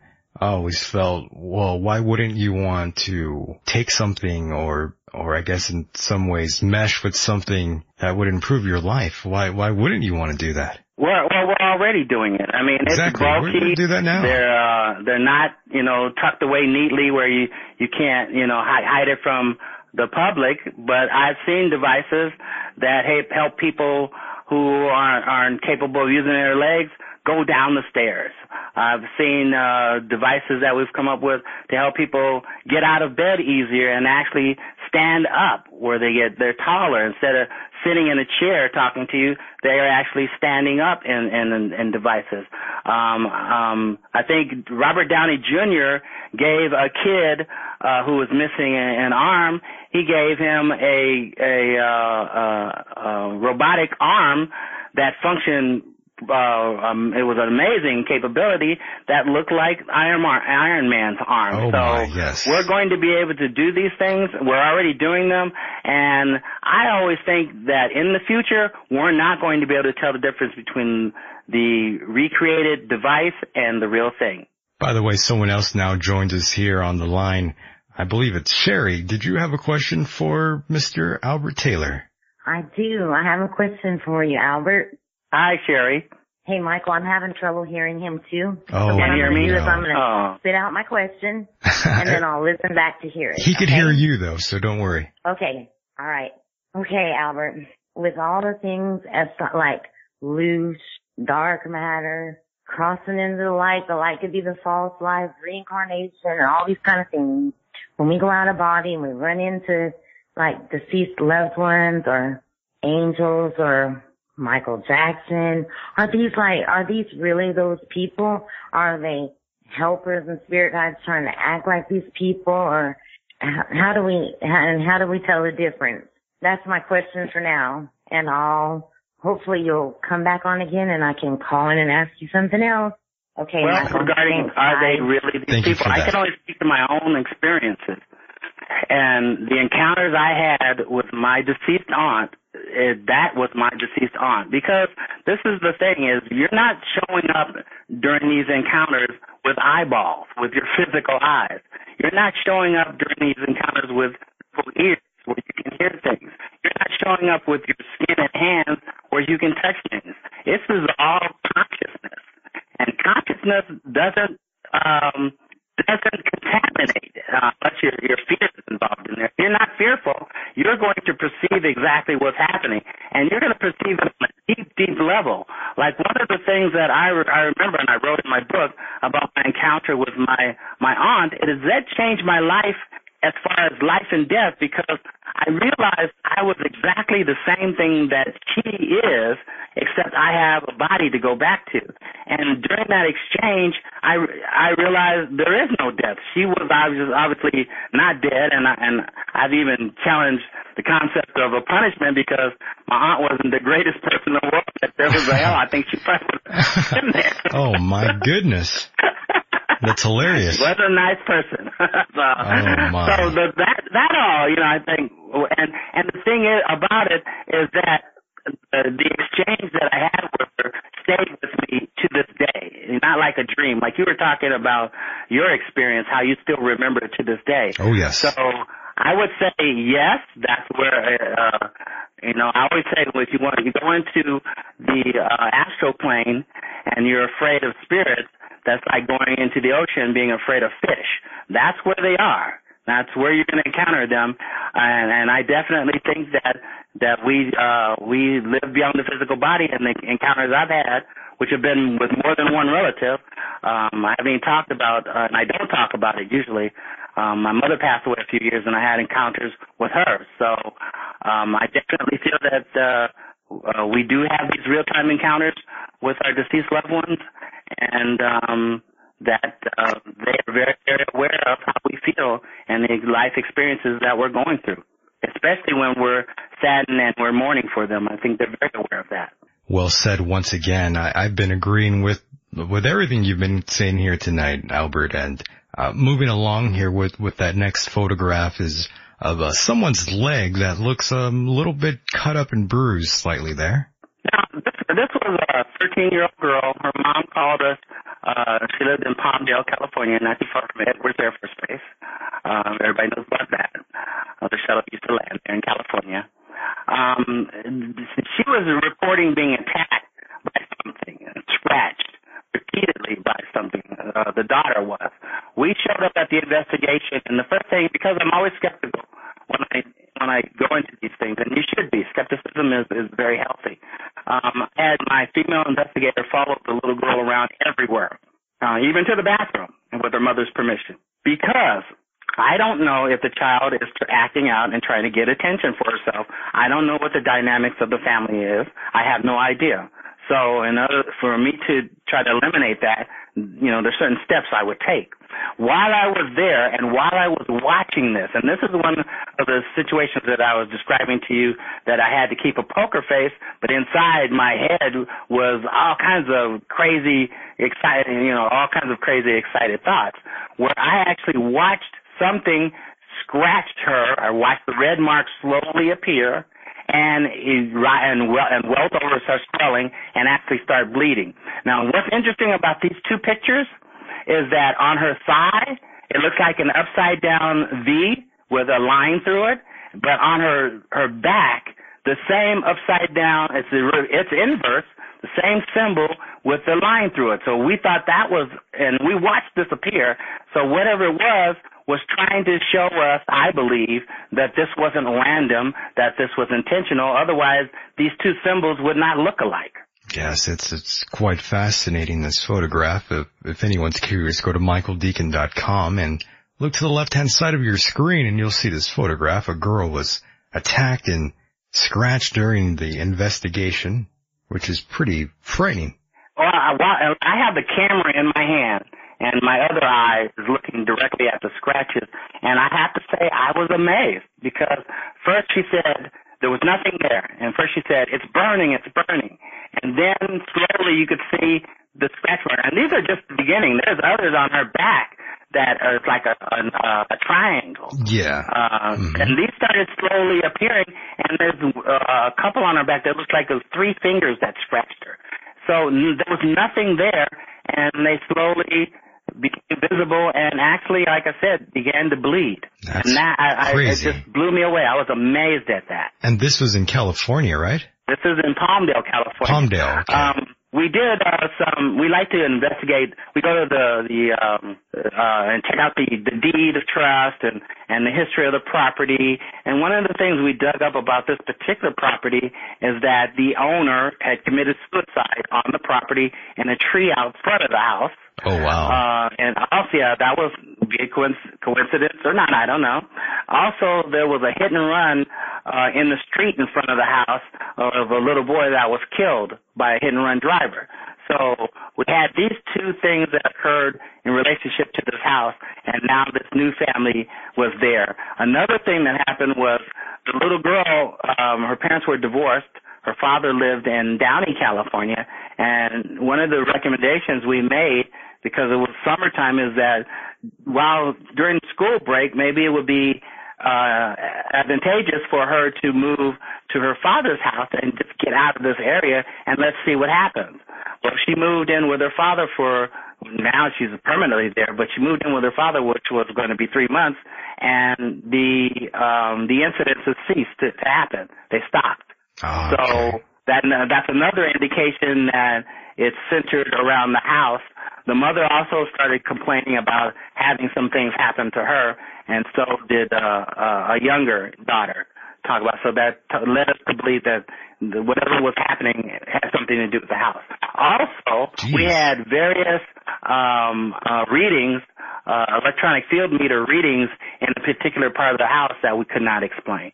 Well, I'll tell you something, to, uh, Albert. I, I would never want to be there during that investigation. It's um you know you know I you know, I can only say this. This is what's strange about this is that uh, when we were called at this to this house, we arrived and the uh, the woman, the mother, said that she had some paranormal investigators that were there before us, and whatever they found scared them, them so bad that they actually left their equipment there. Michael, I still have their equipment. She gave it to us. I have it. I use it. I would never leave my equipment Wow. anywhere, and I still, to this day, I have their laser temperature sensor, and I have that stuff. They never came back for it. Wow. Never called, never returned, and I have it to this day. That was strange. That is very strange because normally people don't leave expensive equipment laying around like that. Not at all. I would. Ne- I have never left. I have uh foam cutouts for the different types of tools that fit in my case, the different devices, and I check those cutouts before and after every investigation to make sure that all the equipment is is accounted for. I never leave it, and I still to this day have their equipment. I think that says about everything right there. That says it all. It's it's it's it never happened any other investigation I've ever done. So something happened that uh terrified these people. But I've been in, in investigated cases where something has happened to an individual who wasn't a, a paranormal investigator, but it scared them so bad that they refused to return back to the site. That's happened on more than one occasion. Wow, I don't blame him. And and of course, the next photo is uh, one of your investigators who was grabbed by something and it left a, a bruise on their arm. This was a real strange uh, uh, investigation.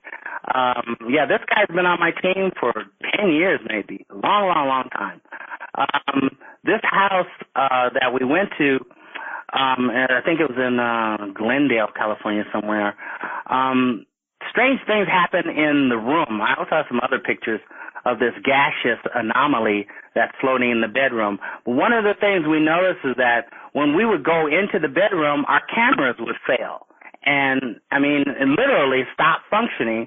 We and and we walk out of the bedroom and then they start working again. Another thing that happened was we had rapid battery drain draining in, in this in the proximity to this room. So all our fresh batteries that we had for different devices, the power drained out of them rapidly. Like they that in all of our batteries, and that never ever should have happened. And then one of one of our during the investigation, one of my investigators investigators said that she felt something grabbing around her around her throat, which we Oh, actually God. had to stop and and attend to her to try to stop or alleviate this situation. And while that was happening, this investigator with the bruise on his arm went into the bedroom where we were having the difficulty, and this happened to him. Something he called out, and he when he came back out, within a few minutes after it, this bruise appeared on his arm. You know, Albert, I don't Albert, I've never. don't know exactly what was going on with this house, Mhm. but there were definitely some physical occurrences. You know, Albert, I've never actually gone on to any kind of ghost investigation. I I think I should probably go with you since you've been around these very uh, hostile, I guess you can say, investigations. Wow. Oh, I, I we we um we often take people. That's I mean we we've taken a lot of people. Um, there's a few questions and things that I need to know before people go. Uh, one of the things is that if you're afraid, then it's it's recommended that you don't go because a, a person that is afraid usually attracts more uh, paranormal activity to themselves. Uh, so that's really important. Um, but it's the most fun you could have. It's sometimes, I mean, there, sometimes nothing happens. But then when something does happen, it makes it all worthwhile. And I have to say, even though I've seen a lot of weird things over the years, it's still almost unbelievable that this happens. But it's fascinating. Oh yes, oh yes. And then of course the next photo is of uh, Valencia, California. A humanoid image, uh, I guess, reclined on a bed in a, in a in the back of a bedroom. It says here. Right. Now this one was really interesting. We got a call from this woman said there was knocks and voices in this back room uh, of her home. Uh, so, and and this may look like it's taken during daytime, but it's not. The light around the window, it's night vision. That's why it's uh, illuminated like that. So you can see the subtle image of something reclined on the bed that's semi-transparent, and it was only uh, we were only able to photograph it using night vision. Um, you know, I, I this is something I look at this and I go, why would the ghost lay there? I don't, I don't understand why you do things like that when you're dead or on the other side. I was like, Yes. why are you doing this? What, Exactly. What, uh, what's going on? Right. So this is uh, something that I have a lot of questions about, but definitely there was uh, something laying there on the bed that uh, we did not see with the naked eye. And below that is uh, it says here that you captured this anomaly, which um, briefly appeared at the end Michael? of this walkway. Hello? Oh, did I lose you, Albert? Hello? Albert, I'm still alive here. Are you there? Oh no. Seems like I lost Albert there for a moment. Uh, I guess I'll, I'll give him a call back here. Um, great conversation we were having here and then that happened. So yes, everyone bear with me here. I'm gonna try to give him a call back here. One moment here, folks. Don't worry. Oh god, I hit the wrong button there. I didn't mean to mute myself there, folks. But yes, I was talking to Dr. Albert Taylor, and then the call dropped, which was horrible. So here we go again. I'm gonna call him back. Oh, we got disconnected. Yes, we did, and that's terrible. But now the sound is back uh, to perfect clarity now. Great. Well, I'm, I don't know where, how much you heard. What did, where did I leave off at? Oh, we were talking about this strange anomaly which briefly appeared at the end of this walkway. Oh, okay. Okay. Um, I'm hoping my phone doesn't go out on me. Oh, Uh, hold on. I'm going to change phones just in case here. go ahead. It's cool. Well, yeah, and okay, yeah. Um, this this is a compound, uh, and up by Angeles uh, Crest, uh, in California. Uh, this woman uh, had strange occurrences. Very large compound, as a matter of fact. There were nine houses on the compound. She lived in one of them. Um, there was some occurrences happening around the pool area and on this walkway. And while we were walking out of the the uh, pool house, which is behind us, there was this image that appeared at the end of the walkway. Uh, we took photos of it, and by the time we got down to the uh, where it was, it wasn't there anymore. And we returned and took some some uh, photos again from the same place, and there was no image there. So I don't know what that was. Um, it doesn't have a humanoid shape of any sort, but it was an anomaly that uh, was temporarily there, and then it disappeared. And add that to what the uh, the client was describing is that it uh, uh, seemed to be some type of paranormal occurrence. It's a very lovely house, by the way. It was amazing, amazing. Yeah, I like could- being I could tell. in the middle of this this giant uh, uh, resort. It was amazing. Yeah, it looks nice. I like the pool. I like all that going on back there. Looks yeah, like it a was nice house. Really fantastic. Lady was from um, I think Yugoslavia, which was uh, interesting too. So she didn't have. Uh, it was different different from dealing with um, a person who's from the states because their perception and their experience with paranormal is very different. That house, you know, sort of reminds me of the whole Heaven's Gate house, the whole cult there, Mm. if you recall. I'd never seen anything like this. It was amazing. Huge. Like I said, there were nine homes that she owned on the property. Oh wow, she owned and it nine all, homes. it was all like a forest from one house to the other. Wow. Beautiful, amazing place. Yeah, it was amazing. Yeah, well Beautiful. that that definitely beats that house then. If if she has all that going on, my God, Yeah. crazy. It was, yeah, it was amazing. We walked to some of the other houses that were there and they're empty. She lives there by herself, which was amazing. Very cool. And uh, the next photo was taken by the Riverside Police, who unofficially requested that you guys investigate this uh, 100-year-old home, which of course was abandoned at the time. And in the right front window is a small humanoid image. Right now, this is I like this photo, the history of this one uh, uh, quite a bit because while we were there's a, a graveyard uh, uh, here in Southern California that's about maybe three to four hundred years old. So there's some graves there dating back to the 1700s. Um, and so we were doing uh, uh, uh, investigative sweep of the graveyard because it's listed as one of the top 100 or no top 20 haunted places in California or something like that. While we were there, we were approached by a the a squad car who actually drove up to us and said, "Hey, what are you guys doing?" And we said, you I explained to him uh, what we're doing, and he said, "I had this picture while I was on patrol. I took of this house." and uh, I want to show it to you. So the police officer pulls out this picture and he shows it to us, and he says the house is right over there. He takes us over there to the house, and by this time, uh, uh, some some people were, moving in and introduced us to the people who later on ended up calling us because after they moved into the house, all kinds of paranormal things started happening. So at the request of the people who lived there and the police suggesting that we talk to them, that we actually did a weekend investigation. And this is what happened. It was really interesting is that the next door neighbor, I think he was one of the elements that was really fascinating because they were having a dinner party at his house He's right next door to the right of that house. If you if it pulled back a little bit, you would see his house. And while and the neighbors from this house were at his dinner party. They said they they had needed a bottle of wine or something that they left in the house, and the neighbor said, "I'll go over and get it." And she says, "Okay, go through the sliding glass door."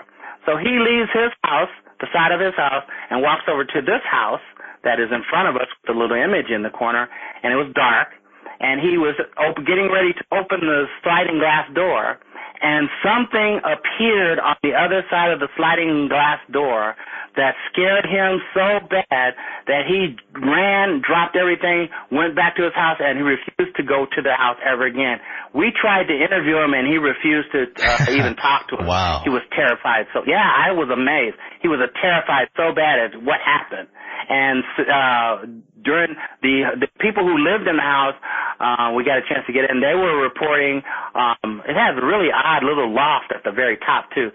They were reporting footsteps coming down the stairs of the loft, and the the mother said she was coming down the stairs. That's where her bedroom is, and there was a man standing at the bottom of the stairs. He wasn't looking at her. He was just standing there, and she said it terrified her because she thought it was a burglar. But then when it became transparent and disappeared, she realized that something strange was going on, and that's when she contacted us too. Yeah, and that photo was was pretty crazy, by the way. I haven't seen anything like that. Uh, Yeah, that image. This house was empty at the time. It's a hundred year old home. Um, th- this is a very strange neighborhood.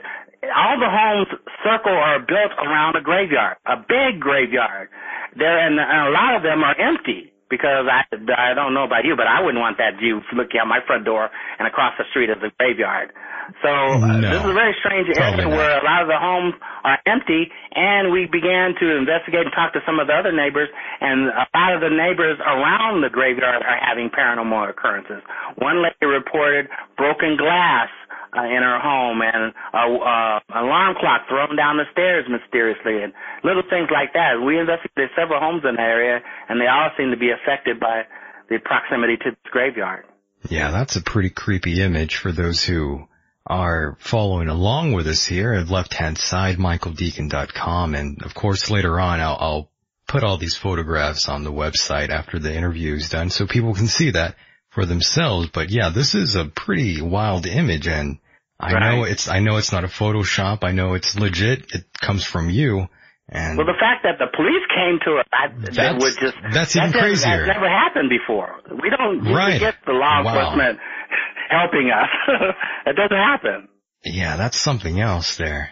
Yeah. Interesting. And you know, looking at that, that sort of reminds me of, um, I'm sure you've heard of this, the black eyed kids or black eyed, black-eyed- or black eyed children. No, I haven't heard of that. Really? Is that similar to the shadow person? No, it's just something that has been reported for a long time now. These, Hmm. these children with black eyes. Uh, It's Hmm. been a, a little urban legend for a long time. No, I, I don't think I'm familiar with that one. Oh, I'm surprised. I, I figured you might It, have it, vague, it vaguely sounds familiar, but I can't think of the storyline behind it. I can't think of the history behind it. Yeah, because I'm looking at that photograph and that's the first thing that popped up in my head. I'm thinking maybe it's a Yeah, it black appears to be a small child. person, not full. I mean, uh, a person standing at the, the. It's not like the floor was reset, so a Mhm. person my size would be filling up maybe three quarters of the window. But this is a very small humanoid shape. Um, at the house, and the house, like I said, was empty, and the photo was taken by the police. So all those things together really add to Oh, yes. the uh, the uh, curiosity of this image. Yeah, it's a pretty authentic photograph, especially since it came from the police. Yeah, yeah, that's that adds a lot of credibility to me because It I've really- never had that experience before. It really does, and I'm really glad you sent me you sent me this photograph. That it's it's stunning. My pleasure. I think I have some other things that maybe I'll share with you in the future too Awesome. that I find amazing. Yeah, There's there's more than this. yeah, got to send those in, and of course the next photograph is it says of uh, color TV uh, night vision remotely operated and semi. I guess this is some sort of what is this a a, a robot? Yeah, this a I love this little thing. It it can do everything. It uh, it is the first part is it's a, a, a tread vehicle. It has tank treads. It Oh, has, okay, that's um, what I'm looking night at. vision capability. It has motion sensors where it can detect movement. It has it's you can program it on the fly, which means you don't have to be in the same room with it to send it a program and it'll upload the program and act accordingly. It's semi-autonomous where you can put it in a robot mode where it will actually monitor an area and record uh, any type of sounds or motion in the room. Um, it also will follow a pattern that you can lay out for it to patrol a particular area, which is awesome. And then one of the things that I added to it is because I've been getting into uh, autonomous drones and, and drones, period, Oh, is yes. that I would run into cases where we could only go so far and there was something further beyond or above us that I wanted to uh, view or photograph, and that drone that's on the top has altitude control, altitude hold, and it is capable of being piloted via the headset below to actually investigate areas that the drone, that the track vehicle will Oh, take mo- mobile, will take the drone to. So you ride into a particular paranormal environment with the track vehicle, and then you can fly around the environment with the drone. Jesus. It's awesome. That's pretty heavy stuff. It takes a little there. practice to learn to fly, but I've gotten pretty good at it. Yeah, the semi-autonomous robot with a micro drone launch platform. Yeah, I was just trying to trying to look at this photograph and try to decipher exactly what it is without really reading the Yeah, it has sound. Uh, it has microphones on. It can Crazy. do a lot of things, and um, I really like. And, and you're getting color photos, so you can actually get real-time color uh, monitoring, like a CCTV. Uh-huh. And it also you can get night vision on a remote uh, base station also. Also, the drone can send is send, you see it the antenna. It's sending back a video frequency on 5.8 megahertz, and you can set up a base station to monitor it also, along with the controls to fly it. No, that's just cool. And it also has a return to home feature too. So you can hit that button and the drone will return to uh, the uh, uh, place of origin. Amazing stuff. So you also Modern technology has Uh-huh. jumped ahead, Mike. That's why I was, I'm capable of doing things today that I wasn't capable of doing 15 years ago or 10 years ago when I started investigating paranormal. So our technology has increased to the point where we can do things now that are amazing, and the more amazing things we can do uh, as far as these camera platforms is to ca- capture data that we never were able to capture before. So this is adding pieces to the puzzle. So hopefully when we put enough pieces together, we can see what the big picture is. Very true. And you also brought with you some EVP clips that I believe you recorded, right? Mm-hmm. Yep, I recorded these.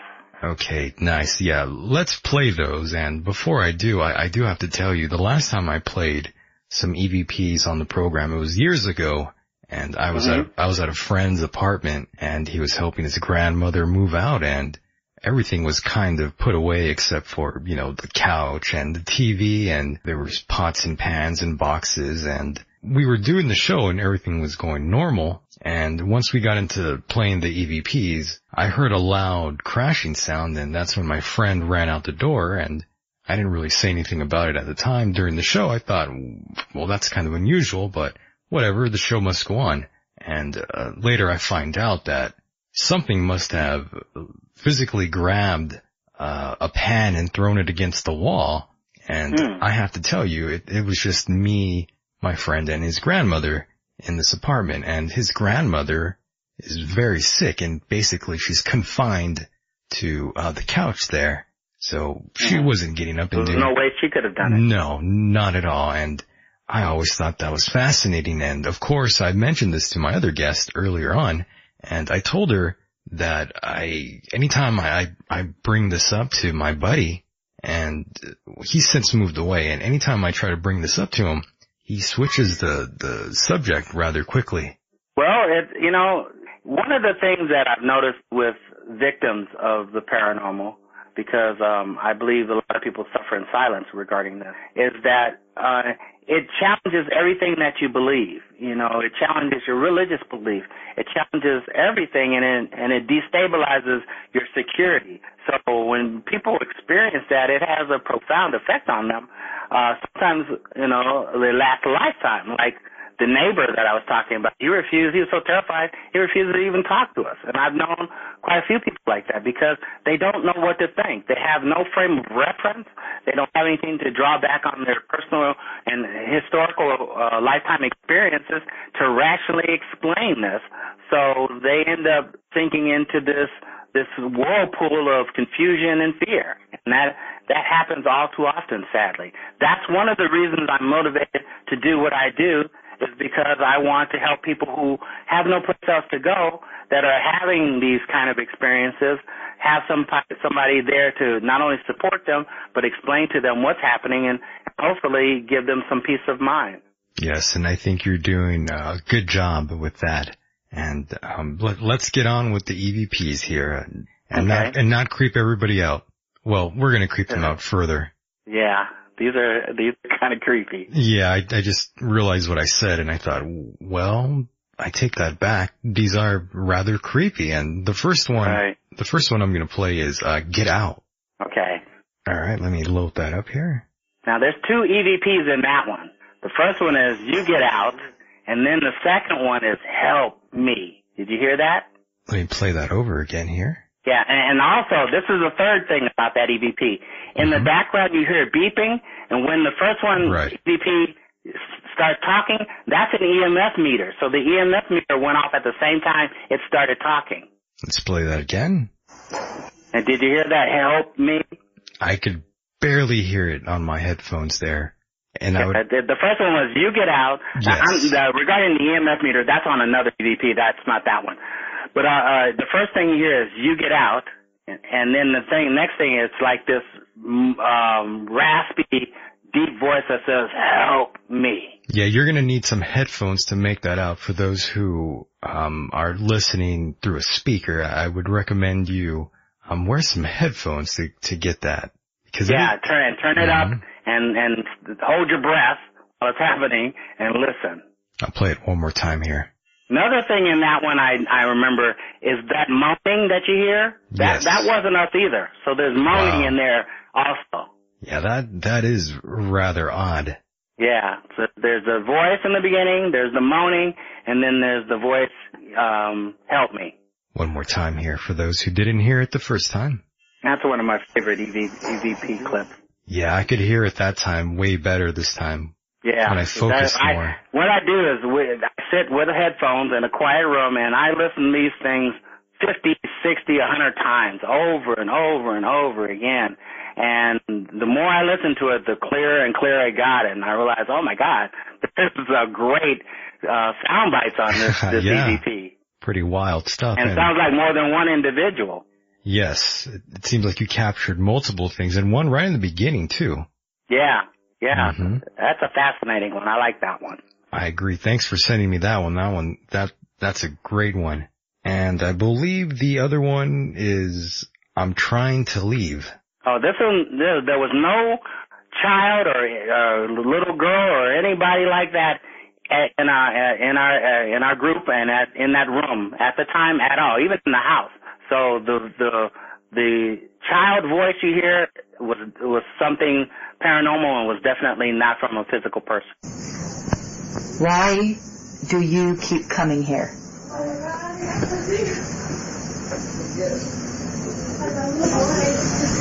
It says, "I'm trying to leave." Wow. Yeah, that one. the investigator, that's what my investigator says. Why do you keep coming here? And I, as a pause, and then Yeah. says, I'm trying to leave. And because of the, the pitch of the voice and everything, it doesn't match anybody that was there. And one, we have a strict rule, is after you ask a question, you don't say anything for several seconds, because it could contaminate the mm. EVP. So I know it wasn't anybody in my team, and the voice was very clear that it sounded like a young person. Uh, yeah, I was gonna say it sounded like a, a young girl. Yeah, exactly.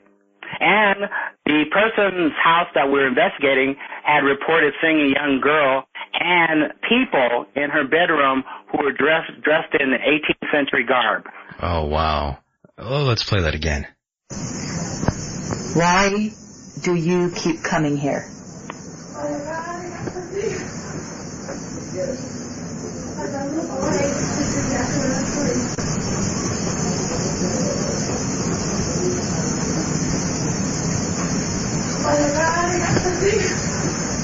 I'm trying to leave. Yeah. Now that's that's interesting. You know, people talk about souls that are uh, because they died in one way or form or another, and it was rapid that they aren't really aware fully that they're dead. Uh, I don't know that, um, but this uh, particular anomaly appeared to be have a desire to not be there, but was incapable of doing that. Wild, wild stuff. I think that one's even creepier than the first one. well, good. That's great. I'm glad to hear that. One more time. Why do you keep coming here?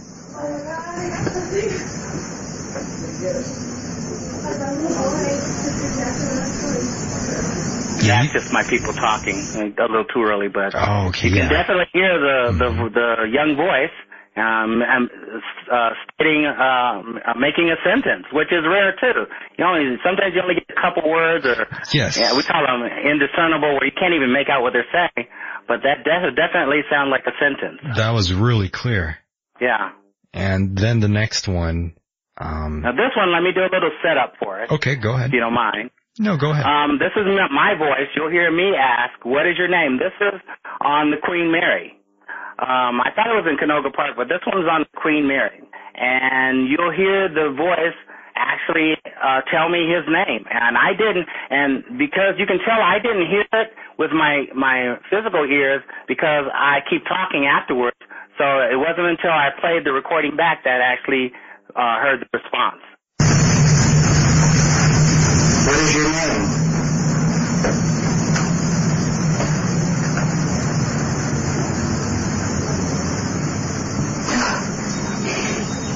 Talk to us. You hear that? It said Johnny. Johnny. And I said, please talk to us because I didn't hear it until I played the recording back. I think also there's a, if you, it's hard to hear on the phone, there is the EMF meter going off in the background when it says Johnny. Let's play that one more time. What is your name?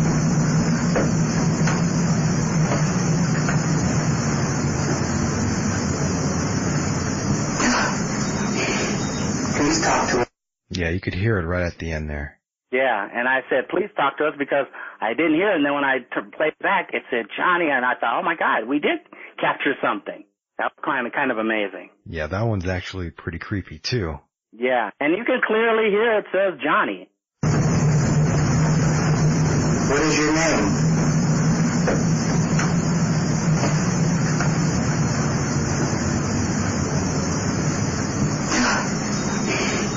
Please talk to us. Yeah, that one actually is really creepy. Yeah, yeah, very clear.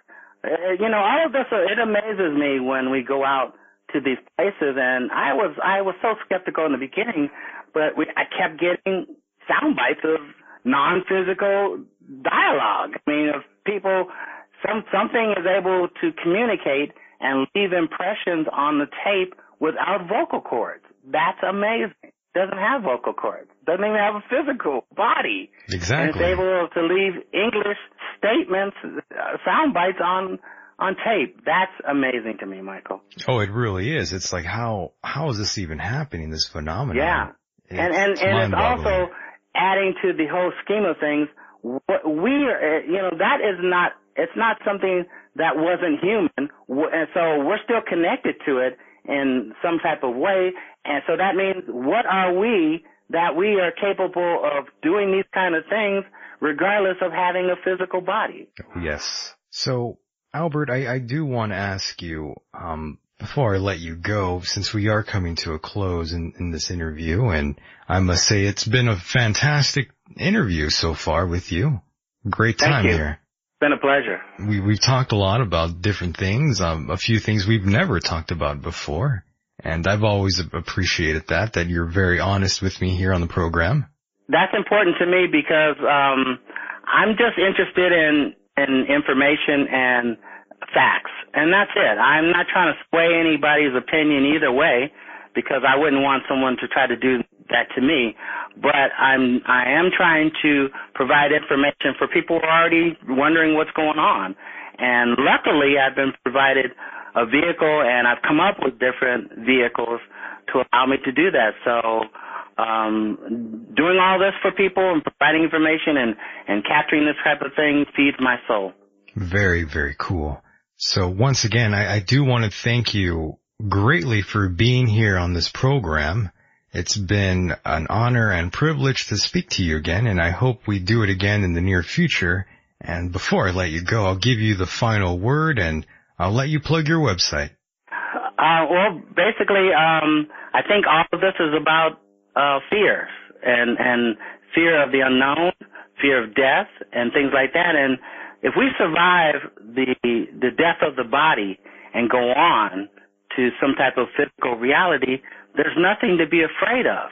So don't fear the end and, and, and concentrate on the journey and on the life journey before we get to the end because I think that's what it's all about. That's why we're here. We're here to affect each other and we're here to love each other. So focus in on that and not the, uh, the, the, the end of the journey. Beautiful stuff there once again. So thank you for being here, being a fantastic guest. Um, everyone just has nothing but positive things to say about the interview so far here tonight. My pleasure, Michael. And I forgot to mention, my website is alberttaylor.com, so it's really easy to remember. Oh yes. Once again, thank you very much for being here and I'll talk to you in the very, very near future, Albert. Sounds good, Michael. You have a great evening and we'll talk to you soon. We'll do it again. Bye bye. Right, good night. And that was my guest, Dr. Albert Taylor. Fantastic guest as always. I hope, I hope everyone enjoyed that interview there. I really did. I thought that was fantastic. I want to thank Dr. Albert Taylor again and Jenny Ashford for being my guest here tonight. Great show, folks. I'll return next week to give you another dose and never forget if you have any funny impersonations of myself or other listeners, please feel free to send those in at Mike, well actually Michael at michaeldecon.com. That's Michael at michaeldecon.com. If you have any comments or concerns, go ahead and send those in.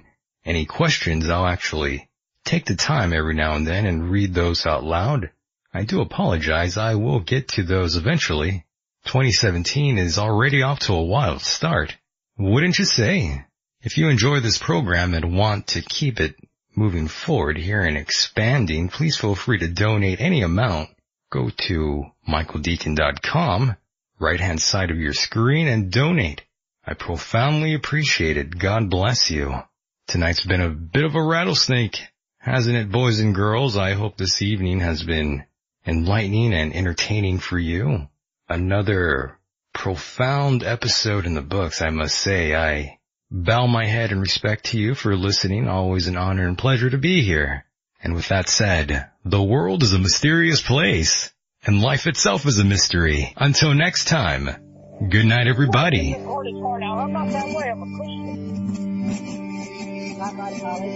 Drop out of graduate school. Drop out of. You mentioned the Illuminati, yeah, we won't go into behind them, but the Illuminati certainly is part of the whole thing. The, the top members of the Illuminati are Oprah Bush. I could tell that all the mainstream media outlets were giving me like bullshit. Like you can just see it. It's clear that it's crazy. I had no idea this shit existed before 726. Oh, Granny. I like Granny. I'm gonna keep it real. A lot of good content. A lot of, a lot of cool topic. You know, I, I feel, you know, fortunate to have an opportunity to speak to you guys tonight. You guys are, you guys are really big. Yeah, Mr. Rusev. That son of a bitch. I, do I like that man. It's, it's the simplest shit. You go in there, you see, oh, well, I, I never about it. Well, you know, you're not I'll bring it back, Yeah, you're next up. Just for what it's worth, I want to put in my two cents to tell you both that you have one of the most incredibly well-rounded shows. Uh, 22 years old, still a virgin. Guess what, motherfuckers?